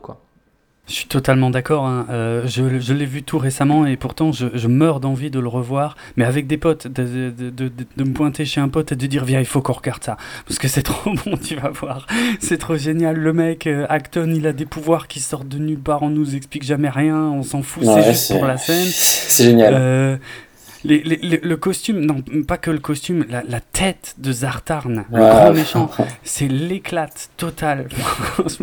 C'est pas loin de c'est pas loin du Ming euh, c'est pas loin du Ming de Max von Sydow dans le film Ouais. Flash Gordon hein, finalement. Ouais, mais avec deux ans d'avance, quoi. Ouais. ouf. Et c'est attendez, c'est pas lui où il y avait une euh, j'avais lu un truc où comme quoi il avait pas voulu en fait se, se déguiser complètement, il devait avoir une tête euh, une sorte de tête d'homme poisson ou quoi non? C'est c'est- vous avez pas Non, ça Non, c'est c'est Acton, pardon, excuse-moi, je croyais que tu en parlais d'accord. Exactement ouais. Ah, OK. Ouais, du coup, Acton, il a eu rien, il a juste un tout petit Ouais, peu de maquillage, enfin, je pense, euh, c'est sur nul. les yeux, et puis euh, sa, sa belle Nul. choucroute blonde. Bah, il a un côté un peu euh, metal glam des années 70, quoi. On a l'impression Ouais, que le mec il est issu du groupe Judas Priest, tu vois. C'est... Ouais. non, mais je, Mais- sens- sens- bon, je, je plaisante, mais, mais c'est vrai qu'il y a un côté surjeu qui est assez abominable euh, chez, chez- chez cet acteur. On se demande comment Mm, ils ont pu fond. imaginer que ce mec pouvait avoir un rôle, euh, euh, pouvoir avoir un certain charisme. Parce que quand il roule les yeux et qu'il sort ses pouvoirs juste pour, le, pour faire justement avancer le, le film, bah, c'est, totalement. euh, ça sort de nulle part, quoi. Finalement, tu as raison, c'est, complètement absurde. Par clair. contre, heureusement Et- qu'il y a Caroline Munro, parce que faut quand même le dire, le Oui. véritable atout du film, finalement, que l'on retient, c'est Stella Star. Caroline Munro, euh, c'était une égérie, elle l'est encore aujourd'hui, elle est dans, euh, tu la vois dans plein de festivals, plein de manifestations de films d'horreur dans le monde et tout, elle est toujours invitée, c'est comme Barbara Bach, ça, ça fait partie de, de ces actrices, de ces icônes du cinéma bis des années 60, 60 et 70, elle est, elle est euh, inévitable. Quoi. Et dans le film, c'est vrai que, euh, voilà, elle est quand même avec plein de tenues, euh, elle joue extrêmement mal, elle fait euh, genre ouais c'est super, mais, moi personnellement je la trouve particulièrement très très sympathique Stella Star. À fond. Et c'était lamentable en tant qu'actrice, mais D'accord, ok, ok, ouais, ok, Jérôme. Mais effectivement, je Ah pense ouais, qu'on est tous les trois d'accord sur elle, quoi. Ah, et sans elle, euh, moi je suis sûr que personne euh, se souviendrait ou parlerait encore de ce film aujourd'hui, quoi, c'est clair. Euh, Il y a plein d'autres choses à noter, mais je veux dire, après, il faut quand même avoir envie quand même de se cogner le film, et euh, heureusement qu'elle est là, quoi. Euh, non, ça aide, quoi. Mais ouais, non, ce, qui, ce, qui, ce que je trouve hallucinant, il n'y a rien qui est, qui est raccord Ouais. si tu veux, au niveau photo, entre les intérieurs, les extérieurs. Le jeu, notamment, comme on, on parlait d'Acton, qui est un jeu complètement euh, super bizarre, euh, euh, qu'on met ça dans la balance avec d'un autre côté Christopher Plummer, l'empereur, qui lui est d'un Mais sérieux. qu'est-ce qu'il fout là, lui On se demande en fait même. Mais C'est- un sérieux qu'il on peut même le dire. Quand je l'ai vu, je me suis dit, Mais, mais euh, c'est pas lui, non, si c'est lui, qu'est-ce qu'il fout là Apparemment, dans une interview, il a dit que le meilleur, euh, comment, le, le meilleur aspect de toute cette histoire, c'est que ça lui a permis d'aller à Rome. Et apparemment, en plus, il a tourné tous tous ces trucs en une seule journée. C'est ça dans une seule journée, exactement. Ah, Hallucinant. Bon, en même temps, quand, on voit, le- quand on voit ce qu'il fait dans le film, tu, voilà, tu peux pas te- tu peux pas penser autrement qu'il a fait ça en une seule journée. hein, c'est- Oui, c'est vrai. Mais ouais, ouais. Une prise ou deux pour chaque euh, scène, c'est tout, quoi. Sinon... Mais les Italiens savaient vendre leurs films. Ils faisaient des affiches absolument Mm. incroyables. Tu regardes les À affiches d'exploitation de ce film, elles sont fabuleuses. Elles sont Elles géniales. sont ouais, ouais. magnifiques. Je crois que Mm. le- s'il y a un truc vraiment à dire que pour lequel c'est vraiment réussi pour Star Crash, ce sont les affiches d'exploitation euh, du film. Qu'elles soient françaises, Mm, qu'elles mm. soient américaines, qu'elles soient italiennes, ces affiches sont vraiment, vraiment super belles. On dirait du Frank Frazetta, c'est, je les trouve génialissimes. Si je pouvais me les procurer, j'en serais vraiment ravi. Quoi. Ouais, je comprends. Non, et, mais, puis la, musique donc, que je mentionnais tout au début, honnêtement, même si elle a un côté un peu désuet aujourd'hui, j'aime beaucoup. Je l'ai écoutée, euh, alors elle n'est pas évidente à, choper, mais euh, j'ai réussi à la, réécouter euh, en grande partie sur, YouTube par la suite. Bon, à côté de ça, faut savoir que je suis un gros, gros fan, par exemple, de Battlestar Galactica, qui date également de 78 et qui partage beaucoup de choses avec ce Star Crash, en, tout en étant quand même nettement supérieur à Star Crash, mais largement inférieur à Star Wars, bien sûr. Euh, et même j'aime beaucoup, franchement, euh, voilà, il y a plein de choses sympas. Si, vous ne l'avez jamais vu, moi, il faut le voir absolument, et si possible en groupe, parce que c'est l'éclat total. Franchement, euh, hmm. super content de l'avoir vu, vraiment. Et ben, c'était le mot de la fin pour Star Crash, présenté donc par Draven. Et nous allons donc maintenant passer au film suivant. Un film euh, de science-fiction, encore une fois, mais pas cette fois-ci un space opéra. Un film euh, qui s'appelle The Night of the Comet, qui date de 84. Donc six ans après Star Crash. Voilà, maintenant nous parlons plutôt de la comète qui se crache et qui pond un film. Donc euh, réalisé par Tom Eberhardt, qui est donc un- le réalisateur de Soul Survivor, réalisateur aussi de Élémentaire, mon cher Locke Holmes, Ah, avec Michael Caine, qui est un film qui est assez connu quand même, Ouais. qui a eu un certain succès, qui a même eu un très bon succès critique. Réalisateur de Grosse Anatomie, avec... euh, Attends, c'était avec qui de la Grosse Anatomie? J'ai oublié, mais je sais que je, je l'ai- avec Matthew Modine. Matthew Modine, voilà. Et il a aussi réalisé le pilote, l'épisode pilote de Parker Lewis ne perd jamais, donc une série culte pour beaucoup de gens de notre génération. Et puis après, il a fait que de la télé. Voilà. Donc euh, ce film, The Night of the Comet, donc il l'a écrit également. Il est interprété par Catherine Mary Stewart. Donc euh, moi je l'avais vu surtout pour The Last Starfighter, qui est un film très très sympa euh, des années 80, film de SF euh, vraiment fun. Et après depuis, elle n'a pas fait vraiment grand chose d'intéressant. Ensuite, nous avons Kelly Maroney, qui est surtout connu pour Fast Times at Richmond High, avec Sean Penn, un film très culte. Et on a aussi Robert Beltran. Bon, moi, c'est un mec qui a surtout joué à la télévision, notamment la série Star Trek Voyager. Et enfin, on retrouve également au casting Mary Woneroff. Donc, elle a fait beaucoup, beaucoup de séries B. Elle a une carrière de malade mentale. Elle a joué dans Death Race 2000, euh, Silent Night, Bloody Night, euh, Nomads. Ouais, Nomads, le film de John McTiernan, le premier film de John McTiernan, qu'on aurait dû traiter Ouais, dans un des plans ouais, qui qui que j'aimerais traiter un jour. Euh, voilà, bon, on reviendra certainement sur ce film parce qu'on avait une bonne sélection sur ce coup-là. Donc voilà, donc c'est un film qui raconte quoi? En fait, vous savez, je ne sais pas si vous vous en rappelez, il y a eu la comète de Halley qui est passée près Bien de chez sûr. nous. Et le soir, la nuit où cette comète est passée, en fait, ce que l'on ne sait pas, enfin en tout cas ce que le film nous raconte, c'est que la quasi-totalité de l'humanité s'est transformée en poussière euh, rouge, a été complètement désintégrée. Tous les gens qui sont partis dehors pour mater la comète de Halley, le- pour mater le passage de la comète, eh ben, ils ont été désintégrés. Sauf quelques survivants. Alors, parmi ces quelques survivants, nous avons donc deux jeunes femmes, deux jeunes filles plutôt. Voilà, une est cheerleader, un peu ingénue, l'autre un peu plus responsable, qui travaille, qui travaille dans un cinéma, qui se tape un peu projectionniste, etc. Donc deux frangines, très sympas, très mignonnes, qui vont se rendre compte en fait que l'humanité a disparu et que les quelques autres survivants qui restent parmi elles peuvent être, enfin sont apparemment devenus des, monstres, des zombies, ont muté en fait, on ne sait pas trop ce que c'est. Voilà. Donc euh, en gros le film euh, nous relate une sorte de, fin du monde, de- d'apocalypse, avec quelques survivants qui se disent tiens qu'est-ce qu'on va pouvoir faire euh, vu que tout le monde a disparu, qu'est-ce qu'on va bien pouvoir faire? Et euh, le film nous raconte justement, nous relate un petit peu euh, les quelques déboires que vont connaître ces deux frangines face à des zombies, face à des militaires dont on se demande ce qu'ils viennent foutre là, et face à peut-être la menace d'un autre danger imminent ou je ne sais quoi. Bon, c'est un film, pour les petites anecdotes, il faut savoir que... Qu'est-ce qu'on pourrait dire dessus? Oui, en fait, avant de réaliser ce film et avant de l'écrire, Tom Eberhardt, donc le réalisateur scénariste, avait euh, posé pas mal souvent la question à pas mal de monde. En fait, euh, il avait posé la question de savoir ce que les gens feraient si euh, il y avait la fin du monde et qu'ils étaient les seuls survivants. Qu'est-ce qu'ils foutraient de leur temps, sachant qu'ils seraient les seuls survivants sur Terre? Voilà, donc il s'en est un petit peu inspiré pour le film. Il y a quelques séquences qui le démontrent. Euh, il faut savoir également que, alors là, je regarde un peu mes notes parce que. Oui, parce que forcément, voilà. Euh, oui, en fait, non, il n'y a pas grand-chose en fait à retenir. Il y a beaucoup, il y a eu beaucoup d'improvisation sur son tournage. Il y a beaucoup de clins d'œil à la filmographie de certains acteurs et de certaines actrices, puisque le début du film euh, se déroule dans, dans un cinéma où travaille justement euh, la- une des héroïnes principales du film. Donc, on a la- le poster de Death Race 2000 dans lequel jouait justement Marie Woneroff. Euh, donc, il y a beaucoup de petits détails comme ça, beaucoup de Tu m'étonnes, Jérôme, tu dis qu'il y a eu beaucoup d'improvisation, c'est bizarre là, pour, pour le film, ça se sent pas du tout. Voilà, exactement. Ça, je n'ai pas encore donné mon avis. Ah, Euh, c'est un film qui, euh, qui est. Bon, moi, je, enfin, sincèrement, je le connaissais que de nom, mais je savais pas du tout de quoi ça parlait à l'époque avant de le, avant de le choper, parce que c'est un film qui est sorti chez Arrow Video. Donc, euh, comme je le disais tout à l'heure, c'est un excellent éditeur vidéo euh, anglais qui se spécialise dans les films rares, les, classiques, euh, et qui fait des éditions Blu-ray, mais topissime avec livret, affiches, cartes postales. euh, Enfin, c'est vraiment des éditions très belles. hein. Tony euh, en témoigne parce qu'il a, il a reçu le- celui de Killer Clowns from Outer Space. Moi, j'en ai quelques-uns. C'est Thibaut Turca de Any Given Film qui m'avait conseillé cet éditeur, qui justement, en plus, n'est pas cher du tout. Donc, ce qui fait que depuis, bah, je, dès que j'ai des sous, euh, je me procure des Blu-ray de ces films. Donc Night of the Comet a été édité chez eux, une édition est vraiment remarquable, hein. elle est génialissime, c'est plein de bonus, euh, totalement originaux à chaque fois, hein. c'est vraiment euh, Arrow qui produit leurs propres bonus. Euh, L'édition est très très belle, il y a un livret explicatif du film, etc. Donc c'est un film pour lequel il y, a, vraiment un culte en fait autour de ce film. Alors je me suis dit, mais pourquoi y a-t-il un tel culte? Parce qu'effectivement, il faut savoir que Josh Whedon, par exemple, s'est beaucoup inspiré, alors il le dit lui-même, apparemment il s'est beaucoup inspiré de ce film pour euh, justement créer sa série télé Buffy, enfin le téléfilm Buffy et la série télé Buffy. Il s'est inspiré des personnages, notamment, et je m'imagine bien sûr, les personnages féminins.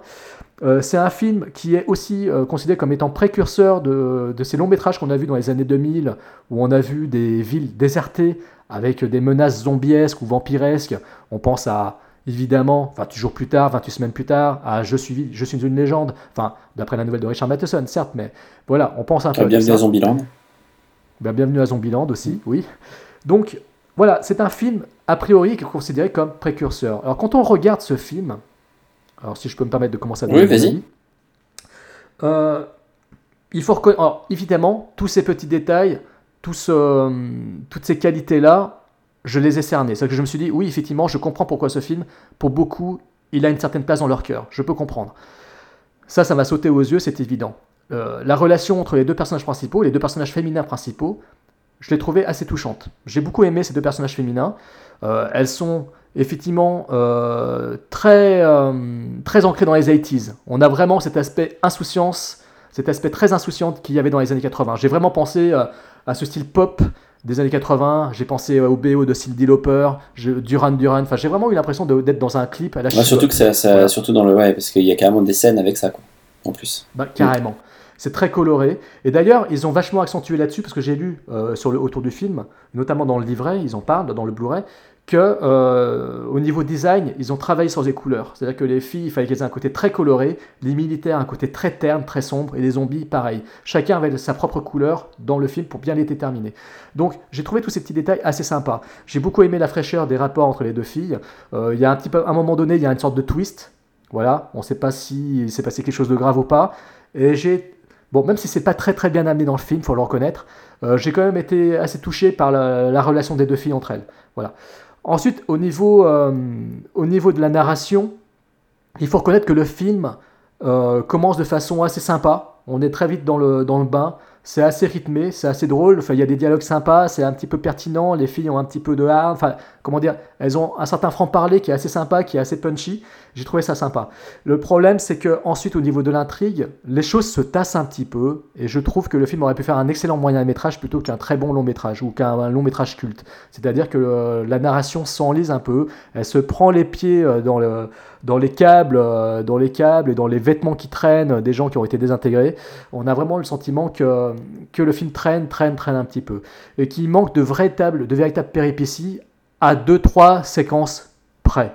On a la scène dans le centre commercial, qui était une sorte de réminiscence du fameux zombie de George Romero, que j'ai trouvé assez, assez astucieuse, assez intéressante, mais finalement elle aboutit sur quelque chose Bon, elle aboutit sur quelque chose d'essentiel parce qu'on voit en fait une menace physique. On sent qu'il y a euh, effectivement une narration qui, euh, par moments, se traîne un petit peu, se prend les pieds dans le plat et qui d'un coup rebondit sur une séquence un peu intéressante pour ensuite un petit peu se mettre à se reposer sur ses lauriers. Ils se sont dit, tiens, on a offert une séquence sympa, maintenant on peut retourner notre rythme pépère. Donc ça, c'est ce que je trouve le plus dommage dans ce film. Ça n'enlève rien finalement à son charme, à son côté quand même précurseur que je lui reconnais totalement. Mais euh, je reviendrai après dans les détails, je vais vous laisser prendre la parole. Mais voilà, j'ai passé un bon moment, mais j'en attendais beaucoup plus. Parce que le statut culte qu'a ce film, je me disais, waouh, ce film, je vais m'éclater devant. J'avais lu des reviews en anglais où les mecs euh, sont hyper dithyrambiques sur ce film. Le côté cheerleader, qui sortent des Uzi, euh, qui mitraillent des zombies, qui donnent des coups de latte à des zombies, qui prennent des motos, etc. Ça m'a un petit peu. Bah, finalement, je suis resté un peu sur ma faim parce que c'est pas si si démonstratif que ça dans le film.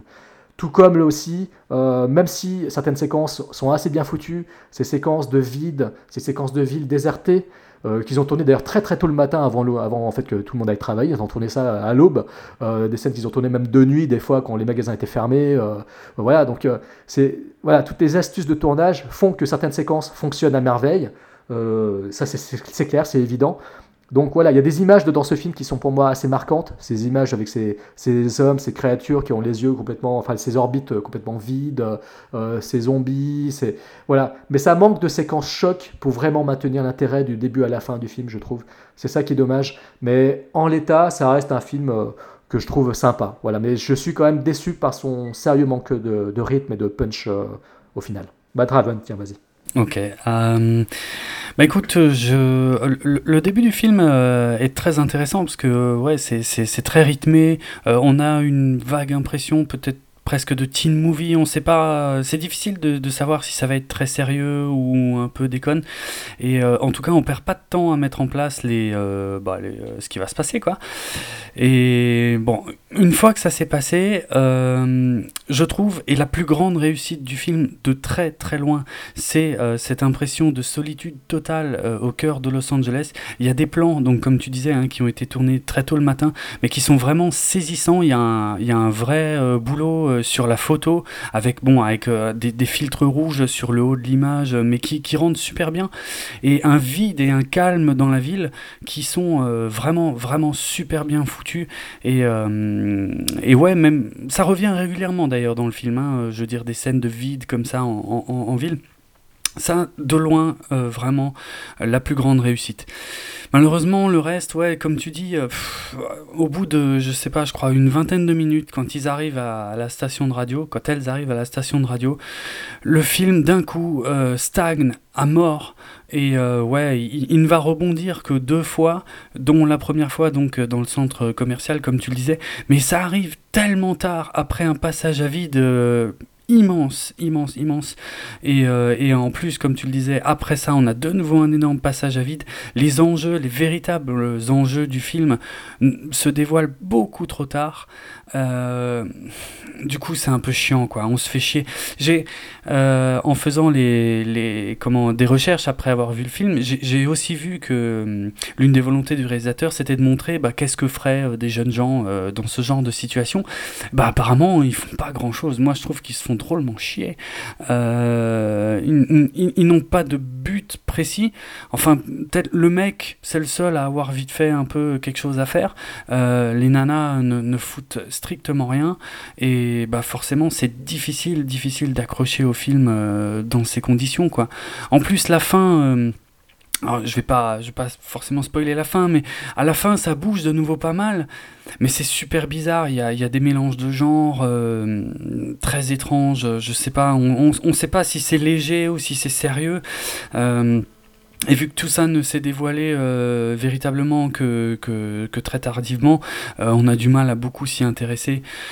ouais, j'ai été dans l'ensemble assez déçu, ouais. Euh, je trouve qu'il manque, euh, je sais pas, euh, il y a un super concept. Je trouve que, ouais, j'aurais pas, pas mieux dit que toi, dans, dans, dans le sens où peut-être en moyen métrage, ça aurait été beaucoup mieux, beaucoup mieux équilibré. Et là, sur la longueur, pourtant c'est un film qui dure seulement une heure et demie, mais il me semble, mais c'est difficile. Franchement, c'est difficile tellement il se passe rien. Les zombies euh, qui, qui, ont l'air d'être euh, une menace importante euh, vers le début du film, honnêtement, il y en a quasiment pas. J'ai presque l'impression qu'il y en a moins. Il y a moins de zombies que de personnages principaux, quoi.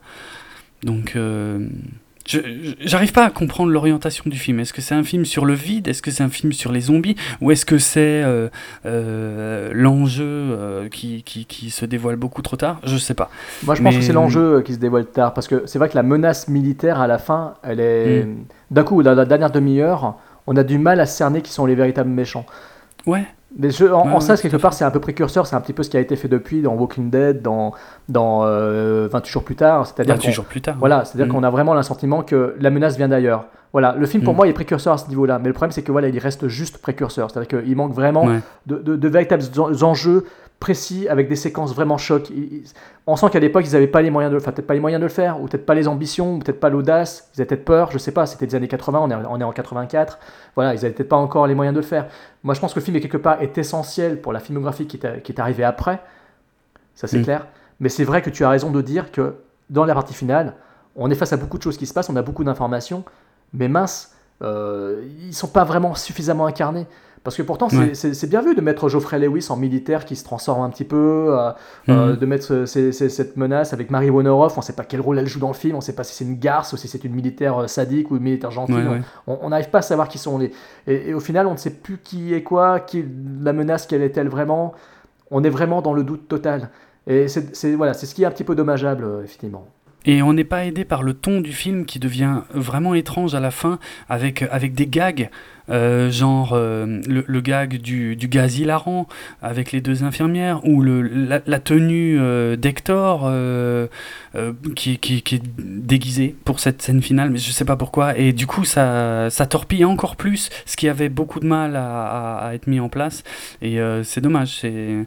Alors je parle même pas de la scène, on va dire, finale, finale, quoi, l'épilogue, qui lui est atteint des sommets de ridicule, je comprends même pas pourquoi il est dans le cut du film, quoi.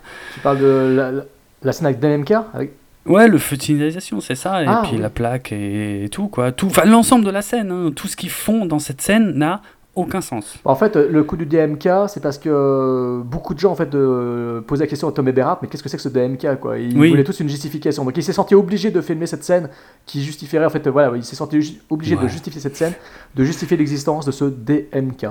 Il a été beaucoup trop loin, hein, pour le coup. Bah oui, c'est clair. Mais surtout que euh, le film, en fait, euh, pose, tu vois, tu cites la scène du gaz hilarant.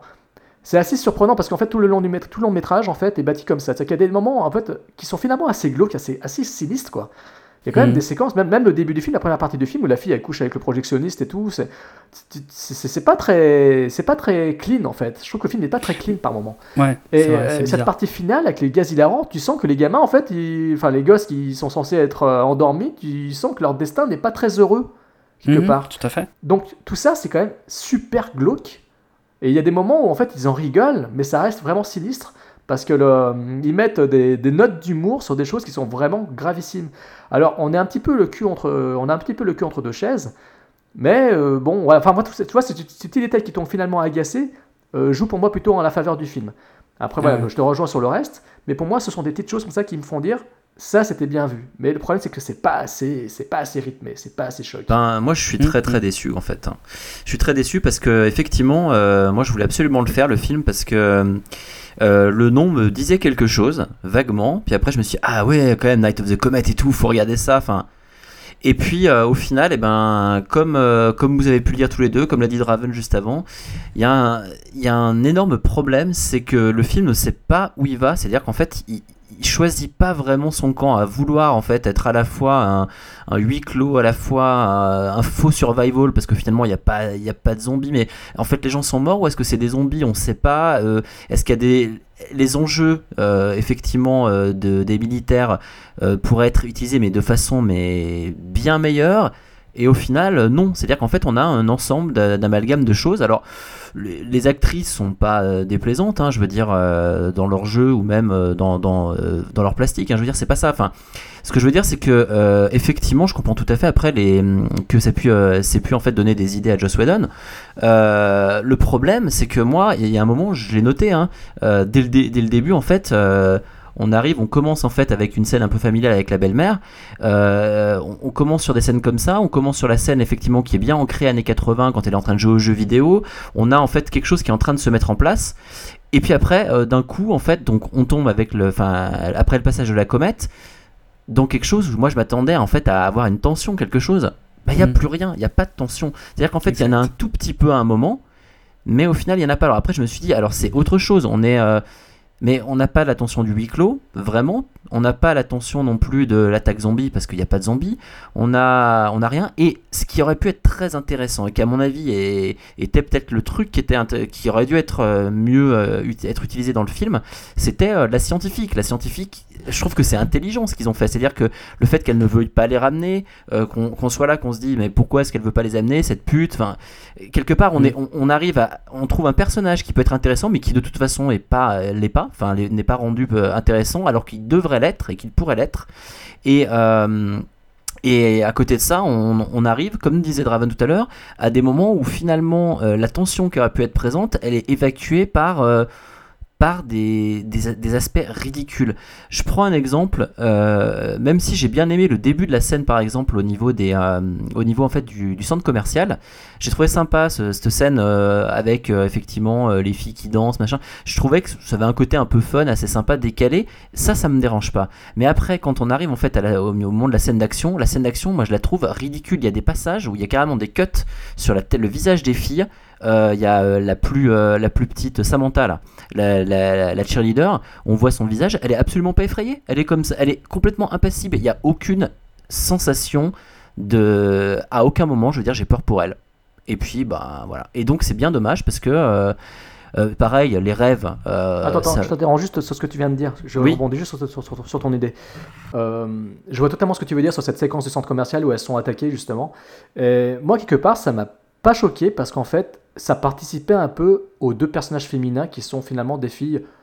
Ouais, c'est un côté un peu girly, tu vois. C'est un petit peu euh, Cindy Lauper, Shebop. euh, on, est, on est là, on fait les folles. euh, ah, c'est chouette, on peut aller faire les folles, on peut s'amuser. Oh, tiens, on a des flingues, on se fait attaquer, on tire dessus, on joue, quoi. Il y a un côté très, euh, très naïf, en fait, dans leur, dans leur attitude. Tu vois, moi, ce côté coloré, ce côté un petit peu, oh, oh, bah, c'est pas grave, on nous tire dessus, on va se défendre un petit peu en rigolant, il n'y a pas de danger. On a l'impression qu'elle se croit immortelle, en fait. Et ça participe un Ouais, petit peu au, ce charme des dire, deux personnages. mais- je trouve que ça, ça- là, quelque part, ça colle avec les deux personnages féminins tels qu'ils nous le sont présentés dès le départ le, le problème c'est que Ça change par contre au moment où il y a un, côté, un moment dramatique. Tu vois, il y a, il y a un moment où tu sens que là, le, le drame s'installe plus Alors, je comprends, mais j'aurais pu être d'accord, mais là je le suis pas, dans le sens où, euh, quand je te parle des, des plans cut qu'on voit sur elle, c'est pas euh, un côté insouciant qu'on voit, c'est, euh, c'est on dirait qu'il se passe rien. C'est pas, elle a pas le côté éventuellement à rigoler, j'ai envoyé une chaussure, je lui ai envoyé dans la. Tu vois, il y a pas ça, non? C'est vraiment, en fait, on dirait qu'elle est inexpressive à ce moment-là. Et, et je, je comprends pas. Et du coup, je trouve que le film, en fait, fait trop d'erreurs, alors qu'il y a plein d'éléments qui pris euh, bout à bout et pris à tels endroits sont intéressants. Et d'ailleurs c'est bien pour ça qu'il a dû qu'il a été euh, qu'il a été pillé pour certains éléments. Mais à côté de ça malheureusement euh, moi je, je t'assure que le côté j'y reviens mais le côté de la scientifique et tout c'était très intéressant à, à utilisé on, je veux dire on arrive on se dit on, on est contre elle et puis finalement on- après on comprend les choses et après on se rend compte qu'il y a quelque chose qui est beaucoup plus horrible qui se passe. Après par contre aucune explication de la comète tombe du jour au lendemain euh, ils, euh, ils savent qu'il faut prendre tel truc. Enfin, je spoil pas tout mais ils savent qu'il faut faire telle chose sur les sur les, les personnes pour pouvoir en fait survivre ou quoi.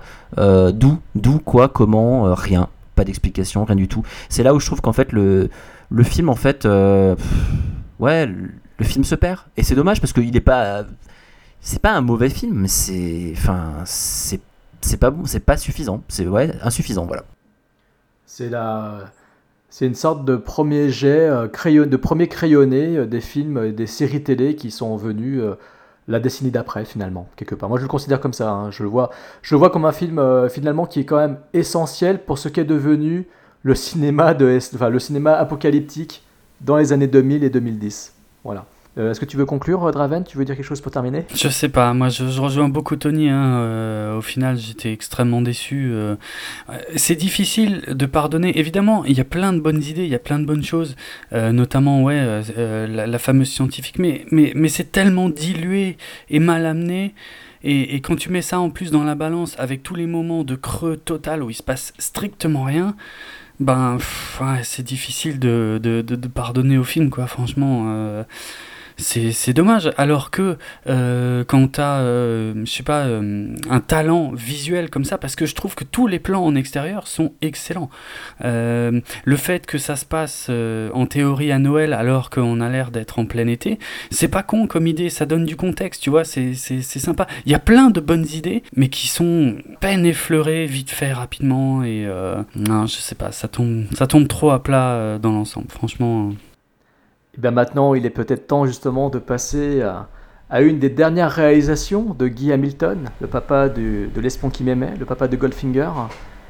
Nous allons donc laisser la Ouais. parole à, à Anthony qui va nous introduire donc ce personnage de fiction dénommé Remo Williams. Je te laisse prendre la parole pour présenter euh, le fameux euh, Remo sans armes et dangereux.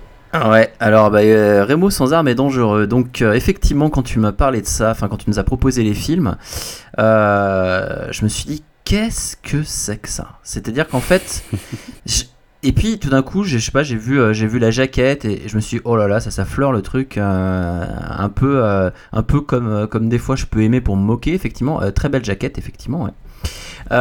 Donc effectivement, il faut savoir par rapport à ça que ça vient en fait d'une série de bouquins qui était publiée en fait aux États-Unis au début des années 70. Euh, donc c'était The Destroyer. Donc c'est une série en fait euh, où il y a eu euh, des tonnes et des tonnes d'aventures et ça a été repris en France euh, par celui qui, qui faisait SAS. Je sais Ouais, plus comment Gérard il s'appelle. Gérard de Villiers. Voilà. Ouais, J'aurais dû me joué. souvenir, voilà. Donc en fait, et ça s'appelait en France l'implacable. Euh, donc en fait, euh, il y a eu pas mal de livres, il y a eu une tentative effectivement de film, donc on va en parler ici.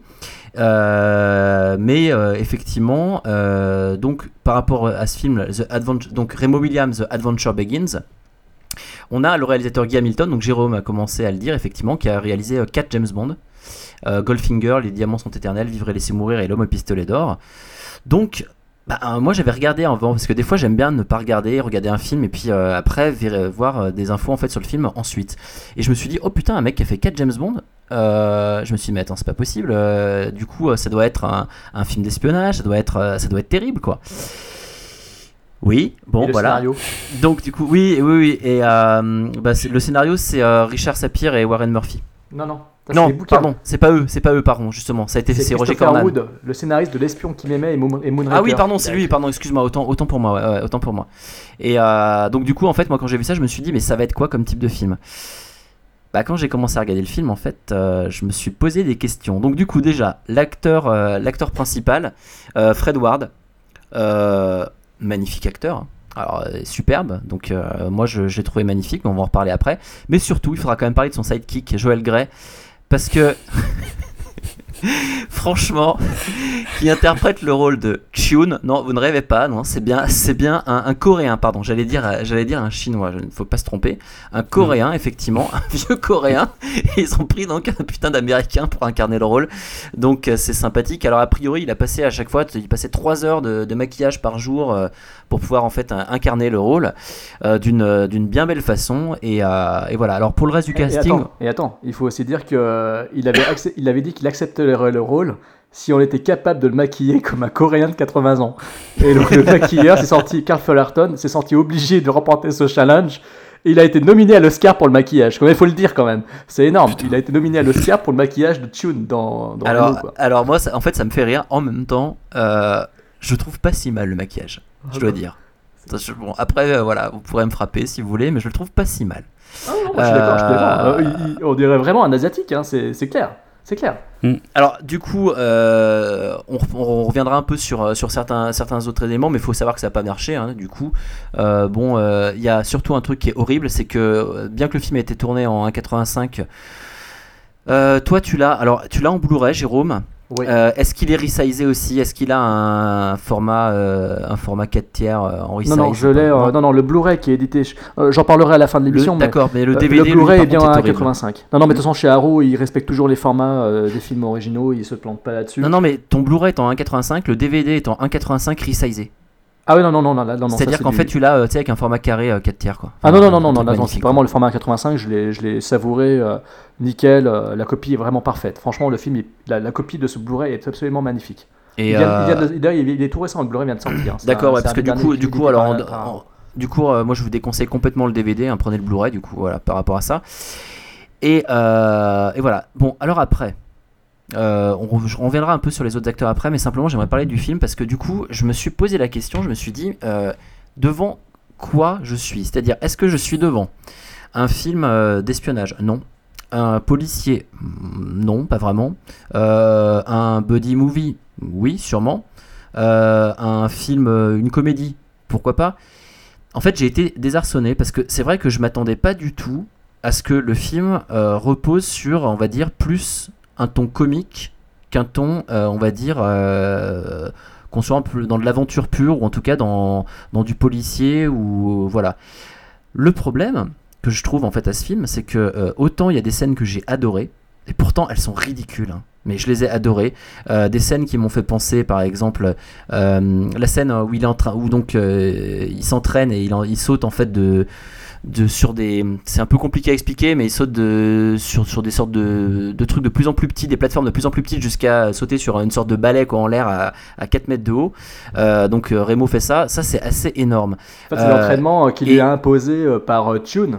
Voilà, en fait, faut raconter l'histoire. Oui, pardon, excuse-moi, j'ai pas raconté Ouais. l'histoire. Effectivement, il se... donc en fait, ce Remo qui ne s'appelait pas Remo, je sais plus comment il s'appelle au début d'ailleurs, peu importe, euh, se fait attaquer dans une ruelle. C'est un flic. Il se fait attaquer dans une ruelle. Il se fait défoncer par des brigands et il meurt. Enfin, il est laissé pour mort. Non, mais oui, justement. Attends, j'ai fait un, je voulais faire Oui. un twist là, mais voilà.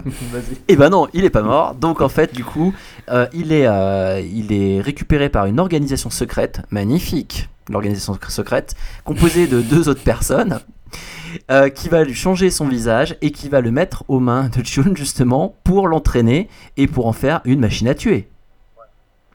C'est ça le truc. Alors au début, je dois dire que franchement, le concept de base euh, aurait pu être sympa, mais bon, ça m'a pas. euh, leur organisation secrète, moi je trouve que, enfin, elle tient pas le coup. hein. Ils sont euh, avec leur vieil ordinateur, bon, vieil ordinateur pour l'époque. Excusez-moi, c'est vrai qu'on était en 84, c'est ça? Ouais. Donc c'était juste le- la sortie de, de l'Apple II et tout ça. Donc du coup, on est vraiment sur des trucs un peu à l'époque vraiment. début de l'informatique, Euh, mais euh, c'est pas très crédible. Après, donc, je- je- ce que je disais, c'est que Bah, euh, Ça, ça, ça a quand même un côté série télé des années 80, je trouve. À ce Bah, euh, disons qu'en fait, ça fait pas, en tout cas, ça fait pas, euh, je sais pas comment dire, c'est pas, c'est pas comme dans un James Bond, quoi. Non, non, c'est vrai. C'est là ça a où plus un moi, côté Max la menace, moi j'ai trouvé. ouais, voilà, voilà, tu as raison. En fait, quand tu te parles série télé des années 80, c'est Mm. c'est ça auquel j'ai pensé. Ouais, je me- totalement, ouais. Moi, je m'attendais en fait à un truc style James Bond, et là, je me suis dit, mais c'est quoi ce truc? On, on aurait dit, ouais, effectivement, tu sais, un truc fait un peu, euh, je me suis, un peu- je connais pas le budget, mais fait un peu sans budget et surtout fait sans, euh, sans trop d'ambition. Euh, donc, pour en revenir au truc, moi, le film, j'ai trouvé, je trouve qu'il fonctionne correctement sur son aspect comique. Moi, il m'a fait rire à certains moments. Euh, le problème qu'il a, ce film, c'est que il y a très peu d'action finalement, si on regarde bien. Les scènes d'action n'ont aucun enjeu. Puisque se battre contre des mecs euh, qui sont contre, des, contre des mecs qui sont en train de travailler dans le bâtiment et en se lançant des, des clés à molette à la tête et puis en enfin il n'y a aucun enjeu on ne comprend pas euh, finalement euh, ce qui au niveau du scénario, en fait, euh, on, on comprend pas ce que combat l'organisation réellement, ou enfin, en tout cas, ça n'a aucun intérêt. On le comprend plus ou moins, mais ça n'a aucun intérêt. Et donc, du coup, finalement, euh, bah, moi, euh, j'ai j'ai aimé le film que quand bah, on voyait des trucs comiques. Parce que c'était ça qui marchait. C'était le côté un peu body movie, le côté où avec Shun, leur relation évolue au fur et à mesure. On sait comment elle va évoluer, on comprend. Et euh, on voit très bien, euh, de par euh, la fin, que effectivement, ils s'attendaient à faire une franchise de ce film-là.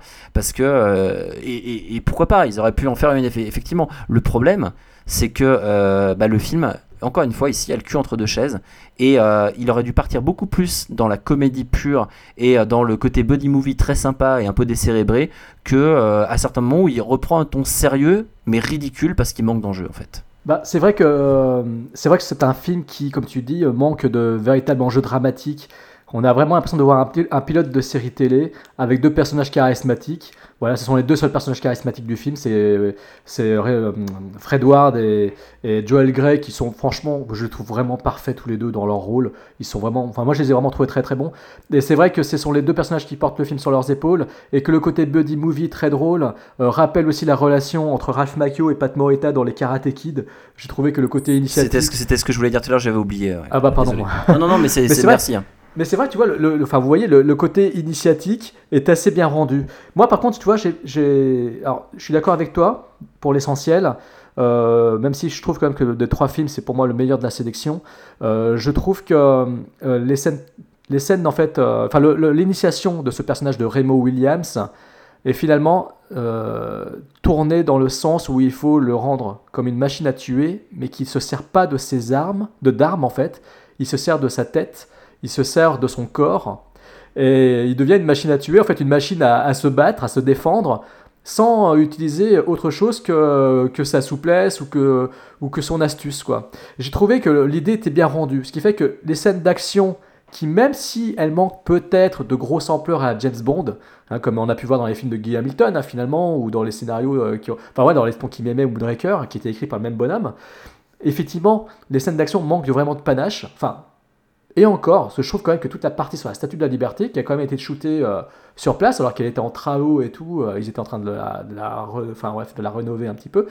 Ils ont tourné sur place avec, et puis aussi, je crois, dans une, sur une réplique, mais bon, l'essentiel a, quand même été tourné sur place. Je trouve que toute cette partie-là, pour moi, bon, c'est celle qui est vraiment la plus célèbre du film. Effectivement, je trouve que la séquence est vraiment réussie. Je trouve que c'est super bien foutu. C'est très bien rythmé. euh, on est vraiment pris dedans. Et moi, j'ai beaucoup aimé le fait que, que son sidekick euh, sache que l'autre risque de se faire descendre et qu'il utilise finalement cette, euh, cette menace euh, contre le, le héros comme une sorte d'épreuve de sortie de, concours final. Quoi. Moi, ça m'a un petit peu éclaté parce que j'ai bien aimé que, que, que Chun se barre tranquille, il va faire son tai chi au bord de la plage et que l'autre, pendant ce temps-là, il risque de se faire rétamer et de se faire exploser à je ne sais combien de mètres d'altitude. Donc, moi, j'ai trouvé ça assez réussi. Et effectivement, tout, le- tout l'humour entre les deux personnages fonctionne à merveille. Euh, les scènes d'entraînement euh, me rappellent effectivement, je l'ai dit, Karate Kid. Euh, le coup de l'entraîner dans le, à passer de palier en palier de, pour aller manger, il faut qu'il passe sur plusieurs plateformes. On est, on est dans une sorte de jeu de plateau en live. On est une sorte de Super Mario en live avant l'heure. Je trouve ça assez drôle. Le concept est assez bien trouvé. Et l'humour, le fait d'un coup d'éteindre l'interrupteur et de dire eh ben non, tu te démerdes, faut que tu apprennes à le faire dans le noir. Moi, j'ai trouvé ça, mais vraiment fandard. J'ai trouvé ça vraiment excellent. C'est bien Surtout- salaud, ouais. voilà, mais surtout que l'acteur Joel Grey, mais à chaque fois, euh, on sent qu'il est. Parce que c'est quand même une menace, en fait, lui aussi, parce qu'il il était quand même chargé de le zigouiller s'il n'était pas capable de remporter les épreuves, quelque part, Raymond Williams. Donc c'est quand même un salopard aussi. Mais, mais le- la relation qu'ils ont entre les deux, euh, moi, je trouve qu'elle fonctionne vraiment très bien. Le seul gros, enfin, le gros défaut, en, je reviendrai après, c'est que euh, en dehors de ces deux personnages-là, il n'y en a pas vraiment d'autres qui sont vraiment existants. La menace, le méchant principal du film, n'est pas suffisamment charismatique. On n'est pas face à, un James Bond villain. On n'a pas un vilain de James Bond dans le film. Euh, Il n'y a pas de personnage féminin fort. On, fait, on fait croire qu'il y a Kate Mulgrew, Kate Mulgrew qui, jouait dans, dans- dans- qui joue aujourd'hui dans la série Orange et de New Black. On croit que ce personnage-là féminin va être, va être important dans le film et finalement elle ne l'est pas plus que ça. On a en fait, on, sait le, le bad guy, on n'a pas requin, on n'a pas d'acier en fait, mais on a, par contre euh, dent, euh, avec un diamant quoi. Ouais, exactement. Et on a Patrick, Ça, mais, ça. on a, mais on a quand même Patrick Kilpatrick. Patrick. Kilpatrick, le méchant de coup pour coup, de classe Oui. 99, de Under Siege 2, de Best of the Best 2, enfin un acteur. Le- le une méchant, gueule- quoi. Un méchant. Une, une gueule de méchant de, de, de film de- de- d'action de, de, de série B des années 80 et 90 quand même.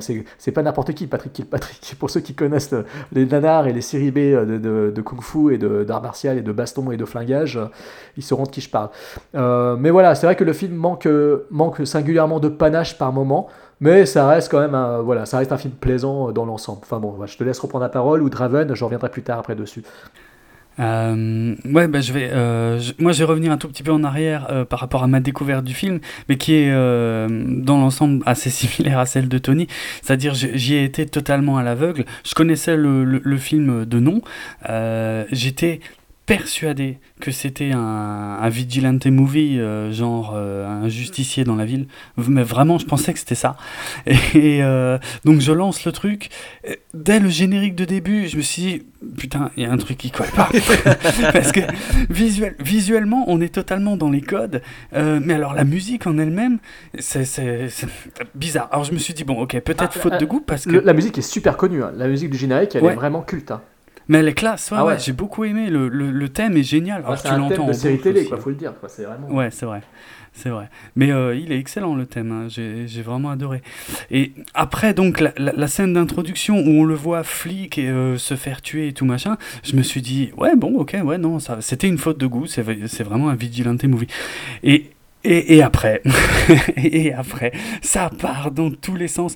Ce film, pour, pour moi, c'est une révélation, c'est une découverte. J'ai surkiffé. C'est le meilleur film de la sélection.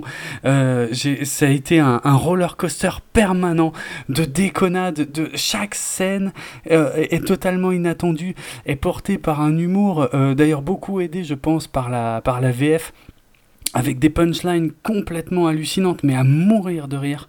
Euh, en plus on passe par plein de choses que j'aime beaucoup. Je veux dire, au début, on est un peu dans une ambiance à la, je sais pas, genre à la Robocop, tu vois, genre euh, ouais, il a été choisi et tout machin malgré lui euh, pour participer à un projet euh, super secret. Alors là, ça a l'air super sérieux et tout. Après, quand il l'emmène dans le bureau de recrutement où il les envoie chier à mort, on se croirait dans New York 1997 et Snake Plissken qui envoie, qui envoie chier. merde, je sais plus comment il s'appelle, mais. Et euh, après tout l'entraînement, ouais, c'est on a un mélange entre karaté kid et euh, qui est absolument délicieux. Donc on, on passe sur comme ça sur plein de films que j'adore depuis super longtemps et je regrette énormément de ne pas avoir découvert euh, Remo euh, quand j'étais ado parce que ce serait devenu un film culte instantané pour moi au même titre que un de mes films préférés vraiment au, top du top de, de, de ce que je préfère euh, qui est euh, Les Aventures de Jack Burton dans les rives du Ah Mandarin bah oui, oui, oui, oui. que je surkiffe Ah oui, il est tout. génial.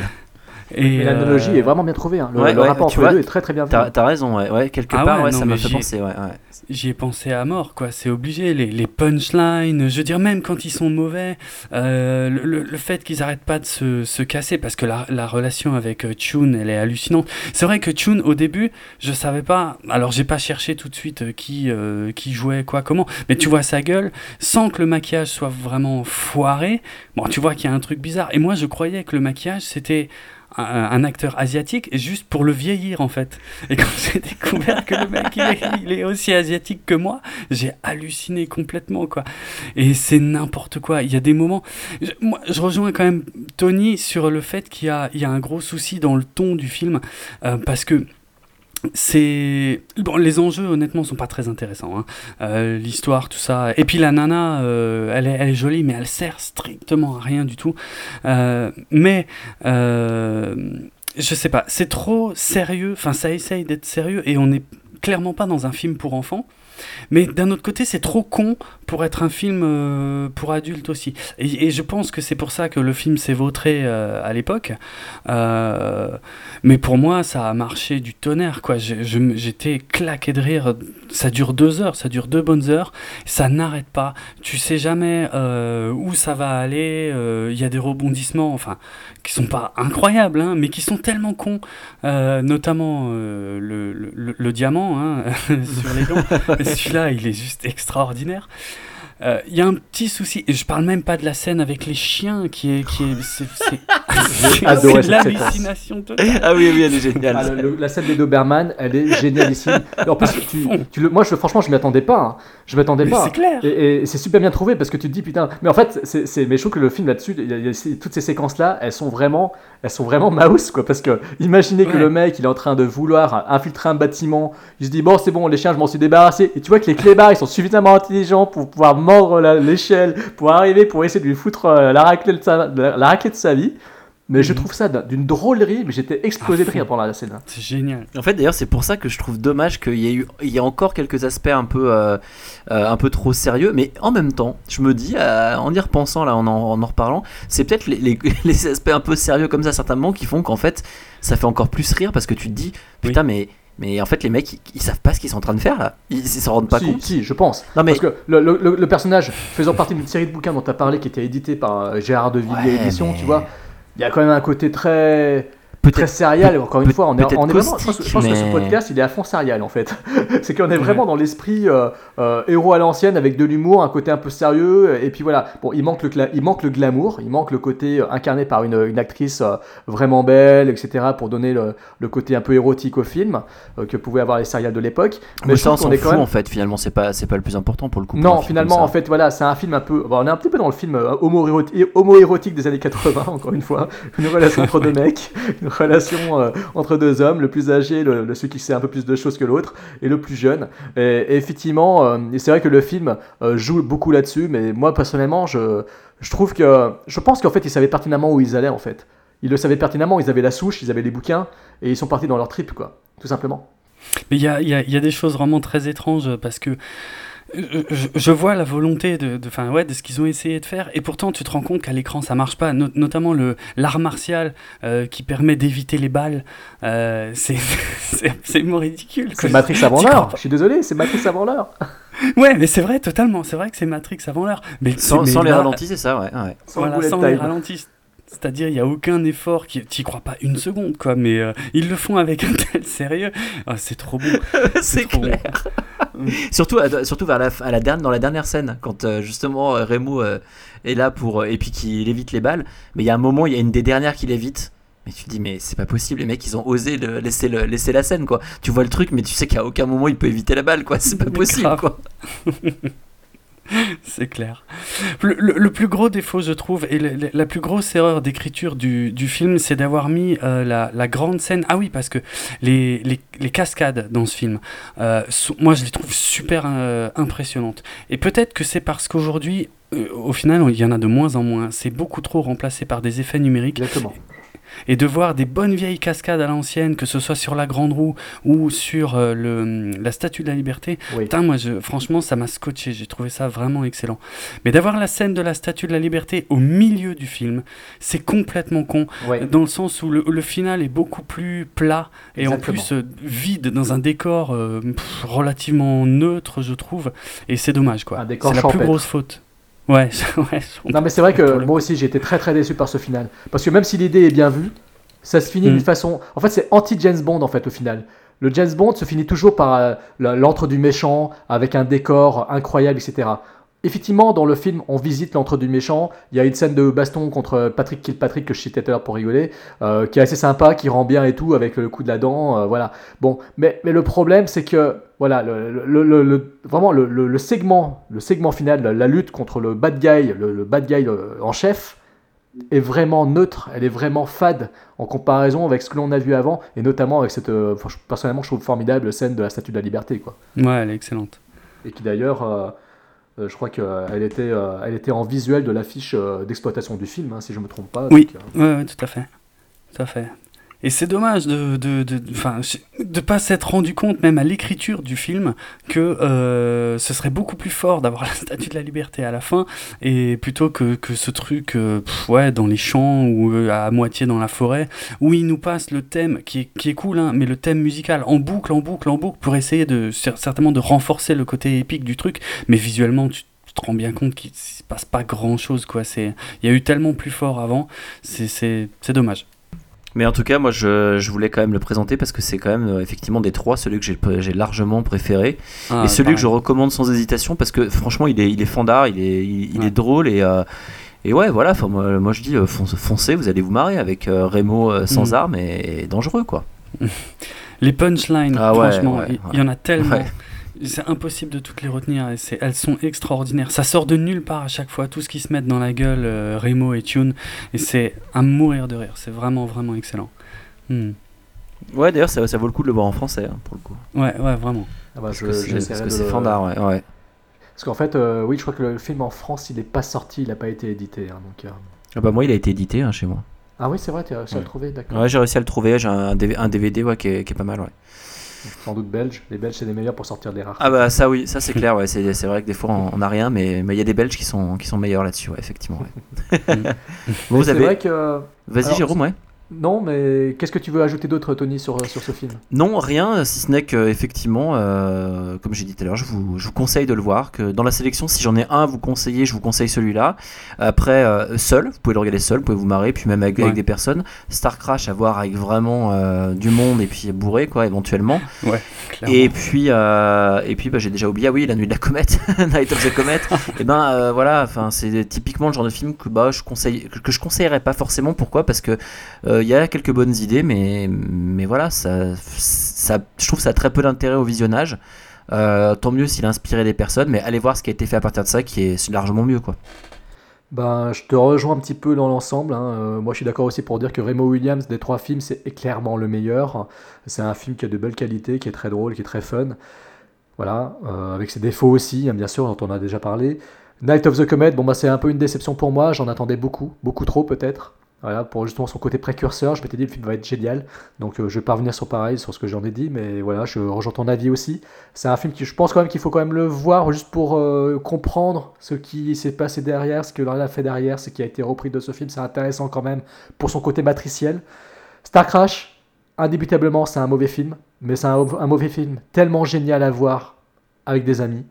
C'est le film parfait pour une soirée euh, déconnade. Donc euh, pour moi, c'est vraiment euh, le chef-d'œuvre du genre euh, nanardesque. D'ailleurs, c'était le film précurseur du style copie carbone de ce qui se fait chez les Américains. Donc c'est quand même un des premiers films qui a fait ça. Donc voilà, c'est un film pour moi totalement parfait pour genre de soirée déconne. Et toi, Draven? Bah, je, ouais, je suis, je suis tellement d'accord avec vous que je vais pas trop répéter la même chose. Euh, euh, Remo, la révélation. Night of the Comet, je ne connaissais pas honnêtement, donc euh, je n'en attendais rien et euh, ouais, j'ai été, voilà, je me suis juste rapidement ennuyé malheureusement. Et Star Crash, ouais, à voir absolument, même si c'est mauvais, à connaître, parce que c'est quand même quand, quand on quand on fait mal un film mais avec autant de bonne volonté euh, c'est voilà ça, ça se laisse voir quand même quoi même si mais ouais en groupe en groupe clairement alors que Remo euh, ça peut- tout seul ça passe euh, largement euh, mieux quoi Vous faites un, un Star Crash et puis derrière euh, vous enchaînez sur Manos, The End of Fate. Là, je pense que. Oh non, parce que. Manos, tu te fais comme. Enfin, Bah oui, Manos, tu te fais bien bien chier tout le long. Ouais, parce que C'est-à-dire Star qu'en fait, tu vois les, peu, deux premières scènes, tu vois les dix premières minutes, après tu fais OK, j'arrête. Alors, pour information, euh, Star Crash a été édité en France par Neo Publishing. Donc, ils avaient fait une très très belle édition euh, DVD qui rend justice au film. Euh, voilà, la copie est correcte, c'est pas une copie fabuleuse euh, au niveau vidéo, c'est au niveau de l'image, c'est pas extraordinaire. On voit des scratchs, on voit des traces, on a l'impression que c'est un peu des fois une sorte, ils ont récupéré des morceaux de VHS. Bon voilà, mais c'est la seule copie qui existe en France. Euh, vous la trouvez en occasion euh, pour pas cher. Si vous faites des, des vides greniers, vous devriez la trouver. Il y a, il y a un Mais- Blu- il y a un Blu- Ah oui, pas en France, pardon, excuse-moi. Non, non, en France, c'est Neo. Publishing qui l'avait sorti uniquement en DVD et je crois même en double DVD aussi. Parce collector. que le Blu-ray existe avec. euh, alors je pense que c'est piste euh, anglaise avec sous-titres anglais. D'accord. Mais par contre, le Blu-ray, il paraît, est magnifique. Mais c'est pas le Blu-ray de chez Arrow justement? Ils ont pas fait, euh, ils ont pas édité le film? Parce qu'on va, on va y venir, on va y venir parce que euh, pour les deux films suivants, Knife of Comet et Remo Williams The Adventure Begins, euh, l'éditeur anglais dont je parlais tout à l'heure les ont sortis récemment en Blu-ray. Euh, Remo Williams c'était il y a quelques semaines et Night of the Comet il est sorti bah, comme Killer Clone, euh, il est sorti à la fin septembre en Blu-ray. Night of the Comet, ils ont fait une très très belle édition avec pas mal de bonus. Euh, la copie est vraiment splendide, la copie vidéo est vraiment splendide. Le film est blindé. Comme d'habitude chez eux, il y a donc un livret de plusieurs pages qui revient sur la genèse du film avec euh, un texte pondu par un blogueur, par un blogueur cinéma. Donc euh, c'est très complet. Euh, il y a plein d'interviews, il y, a des, il, y a des, il y a des documentaires sur le film, des documentaires tous originaux. hein, c'est des trucs qui sont vraiment faits pour Arrow. Tu as dû voir la même chose pour Killer Clone, pour ton Blu-ray. Tu vois qu'ils mettent vraiment le paquet sur leur édition. C'est un truc incroyable. Le film, vous le trouvez pour, pour à peine euh, 13 euros, 14 euros euh, si vous le chopez sur amazon.co.uk. Euh, voilà, il faut juste savoir qu'il n'y a pas de piste VF, il n'y a pas de sous-titres français. Chez Arrow, euh, par contre, vous avez la sous- des sous-titres anglais. Donc euh, voilà, moi je, personnellement, je, voilà, ça, moi personnellement, ça me dérange pas. Je peux mater les films en anglais avec les sous-titres anglais, c'est c'est- c'est cool, c'est pas de souci. Je sais que Tony, toi t'es anglophone, Thibaut Turcal est aussi, mais moi c'est- pas trop mon cas. Remo Williams, par contre, là ils ont fait une édition de malade parce que le livret dedans qui est qui fait 40 pages, quoi. Ils ont vraiment fait un énorme bouquin, ils ont carrément fait un bouquin sur le film. Donc euh, le livret qui est contenu dans le Blu-ray, il fait 38 pages, donc il est assez conséquent, il est assez important. Il y a vraiment tout un texte, tout un descriptif avec des photos et tout. Euh, voilà, donc c'est une très très belle édition. Pareil, blindé, encore plus de bonus dans celui-là. Ils ont vraiment fait le paquet. Donc euh, voilà, chez Arrow, euh, franchement, pour euh, vous trouver sur Amazon.co.uk leurs anciennes éditions Blu-ray qu'ils ont déjà sorties pour à peine 9 euros, vous en trouvez des incroyables avec des. Enfin, vraiment, ils ont. C'est vraiment un excellent éditeur vidéo. C'est ce qu'aurait pu être Ne- Neo Publishing si malheureusement ils n'avaient pas mis la, clé sous la porte, ce qui est très triste parce qu'ils faisaient des éditions DVD vraiment remarquables. S'ils avaient eu les moyens de continuer, s'ils avaient eu la chance de continuer, je pense qu'ils auraient fait ce que fait Arrow aujourd'hui. Voilà, avec posters, avec des cartes postales, avec des bouquins, avec. Enfin, c'est vraiment de très très belles éditions. Donc, euh, je regrette pas du tout de les avoir, euh, de les avoir. Franchement, euh, pas du tout. Juste un, un truc pour le Blu-ray, euh, c'est euh, les éditions Shout Factory. Oui. Euh, mais effectivement, il n'y a que l'anglais, hein, piste anglaise, Oui. et je suis même pas sûr, je peux pas vous Non, dire pour Factory, a- qu'il n'y a, ouais. y a- il y a pas de sous-titres anglais en plus. Non, non, Donc, Shop Factory, c'est le gros problème, c'est qu'ils font de très très belles éditions aussi, mais malheureusement, voilà, il n'y a pas la piste euh, sous-titres fran- euh, anglais ou français. Ouais. Euh, pareil, euh, par contre, par contre, il y a un autre éditeur qui depuis peu fait la même chose que Arrow, qui fait de très très belles éditions. Et d'ailleurs, je vais m'empresser de récupérer l'intégrale des Blackula. les Dracula Oh, Black. non, non. Ils ont sorti des Excellent. Blackula, des deux Blackula, Scream, Blackula, Scream et Blackula, je sais plus quoi. Euh, donc chez Eureka Film, donc euh, pareil, une édition Blu-ray euh, qui doit être à 12-13 euros euh, de l'intégrale des films Blackula et avec justement les sous-titres anglais. Donc ça, je sais que ça va être partie de mes, ça fera partie de mes prochaines acquisitions et certainement d'un prochain éplat. Alors maintenant, on peut peut-être conclure, ça fait quand même plus d'une heure et demie que nous discourons sur ces trois films. Bah voilà, Euh, on a, on- je crois, je crois qu'on a un peu conclu sur les films. Après, Oui. euh, je sais pas si, si vous avez un, truc un truc à dire. Peut-être Jérôme, toi, tu as peut-être eu une pub à faire. euh, Enfin, Jérôme, pardon, Draven. Raven. Venez nous voir sur 24 FPS. Où est-ce qu'on peut vous retrouver, euh, par exemple? Ouais, bah 24 FPS, euh, ça se passe principalement sur le site euh, bipod.be, euh, qui s'écrit B-E-P-O-D.be. Euh, donc vous trouvez euh, toutes nos émissions, vous pouvez les commenter, il y a les liens pour les télécharger, pour s'y abonner. Euh, puis après, ouais, vous pouvez converser avec nous sur Facebook, c'est euh, 24 FPS euh, podcast, tout attaché. Sur Twitter, c'est pareil, at 24 FPS podcast. Avec ça, vous trouverez aussi les liens vers nos Twitter perso à Julien et à moi, par exemple. Mais ouais, voilà, dans les grandes lignes, c'est ça. Bon, bah super. Et euh, euh, oui, juste en fait, euh, ton compadre a un compte Twitter aussi, c'est ça? Ouais, tout à fait. Euh, Rates at Rates, ça s'écrit R-H-A-I-T-Z, tandis que moi c'est at Dravenardrock, D-R-A-V-E-N-A-R-D-R-O-K. On vous mettra de toute façon tout ça dans, dans l'article de l'épisode. Jérôme, Mhm. as-tu quelque chose à dire? Donc là, le Jérôme de Podsac. Eh bien écoutez, moi non, juste dire que je suis très content d'avoir fait cette émission. Je sais que Draven nous écoute, il écoutait déjà les Ouais. plats et je sais que ça faisait longtemps qu'on envisageait d'en faire un ensemble. Mhm. Donc je suis très content de l'avoir fait et j'espère Pareil. qu'on en fera un autre euh, très prochainement. Donc Ah, euh, sans voilà. problème. Parce qu'on trie quand même nos invités sur le volet, on, on, on les trie quand même parmi ceux qui nous parlent, avec qui on discute souvent. Euh, Mhm. Je sais qu'avec Draven, on avait évoqué l'idée de faire un spécial film de cannibale, donc tu vas pas y Ouais. échapper à celui-là. Parce que je compte bien proposer pour Podsac un débat sur les films de cannibales, et notamment à Cool. l'o- à l'occasion de la non-sortie du The Green Inferno de Eli Ross. Donc Ouais. euh, moi j'ai très envie de faire un retour sur les Mondo Movies et les Cannibal Movies italiens, euh, histoire de parler de, de trépanation et de massacre d'animaux vivants, euh, de Mm. scènes absolument abominables et de stock shots de films d'horreur animaliers qui plaisent tant à Tony. Je sens qu'on pourrait se faire un truc bien fandard et qu'on pourrait le faire en bouffant, en bouffant euh, un bon bœuf bourguignon. et que ce Non, ou une, une, une tortue. ah, ouais, une, soupe bonne, soupe de tortue, tortue, ouais. éventrée à coups de machette. Voilà. euh, je crois que c'est dans Cannibal euh, Holocaust ou Cannibal Holocaust, Ferox ça, ouais. qu'ils font ça. Ouais, c'est, c'est absolument abominable, abominable. Et dans abominable, bien sûr, il y a Abo. Voilà. Et donc, merci, je suis trop content d'avoir fait avec toi, euh, en tout cas, ce, ce podcast euh, Draven, ça fait trop plaisir. Et donc, euh, j'espère que la prochaine Claire. fois, je ferai une sélection euh, voilà, plus, plus goûtue. Je pense que la- le prochain déplacement sera un peu plus politiquement correct, a priori. Je- D'ailleurs, je, je, on connaît toujours pas le, le- le troisième choix de la liste de Tony. donc J'attends Non, toujours ta. euh, ta- si, si, tu mettras le volume plus fort et tu auras ma réponse. C'est bon? Ok. Euh, le volume plus fort. Voilà, c'est bon, pas grave, vous comprendrez plus tard. C'est bon, Jérôme Ça va Ouais, Non, Ça y est, Jérôme, Jérôme me a perdu. en fait, Jérôme a perdu. voilà, il se souvient même des- plus des films qu'il a. films. Ouais, il se souvient plus des films qu'il qu'il nous a proposés. Donc, sur ce, je reprends la parole pour pour vous remercier. Alors, sachez que effectivement, bah, le concours là, euh, ouais, je sais pas. En fait, j'ai lancé ça comme ça. Je vous ai même pas tout expliqué. C'est pas grave. On mettra en fait un post sur Facebook. Euh, vous venez et on tirera quelqu'un au sort dans les commentaires. En fait, euh, voilà, sur Facebook, on en reparlera sur Twitter, sur Facebook et compagnie. Voilà, voilà. Et puis, bah, on vous dit euh, à plus tard pour un prochain pot de sac. Et merci beaucoup, Draven, d'avoir été avec nous. Merci encore pour l'invite. Ciao. Salut à tous.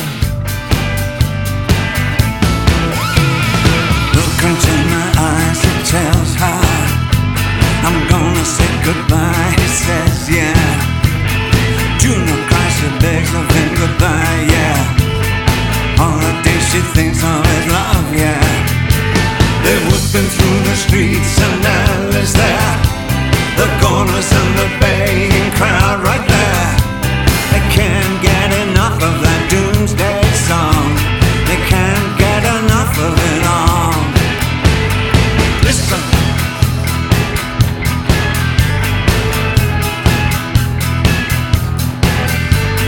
Listen to the horse, he tells her. He fashions paper sculptures of them, then drags them to the river's bank in the cart. Their soggy paper bodies wash ashore in the dark, and the priest stiff and now demanding from Miguel of his wearing.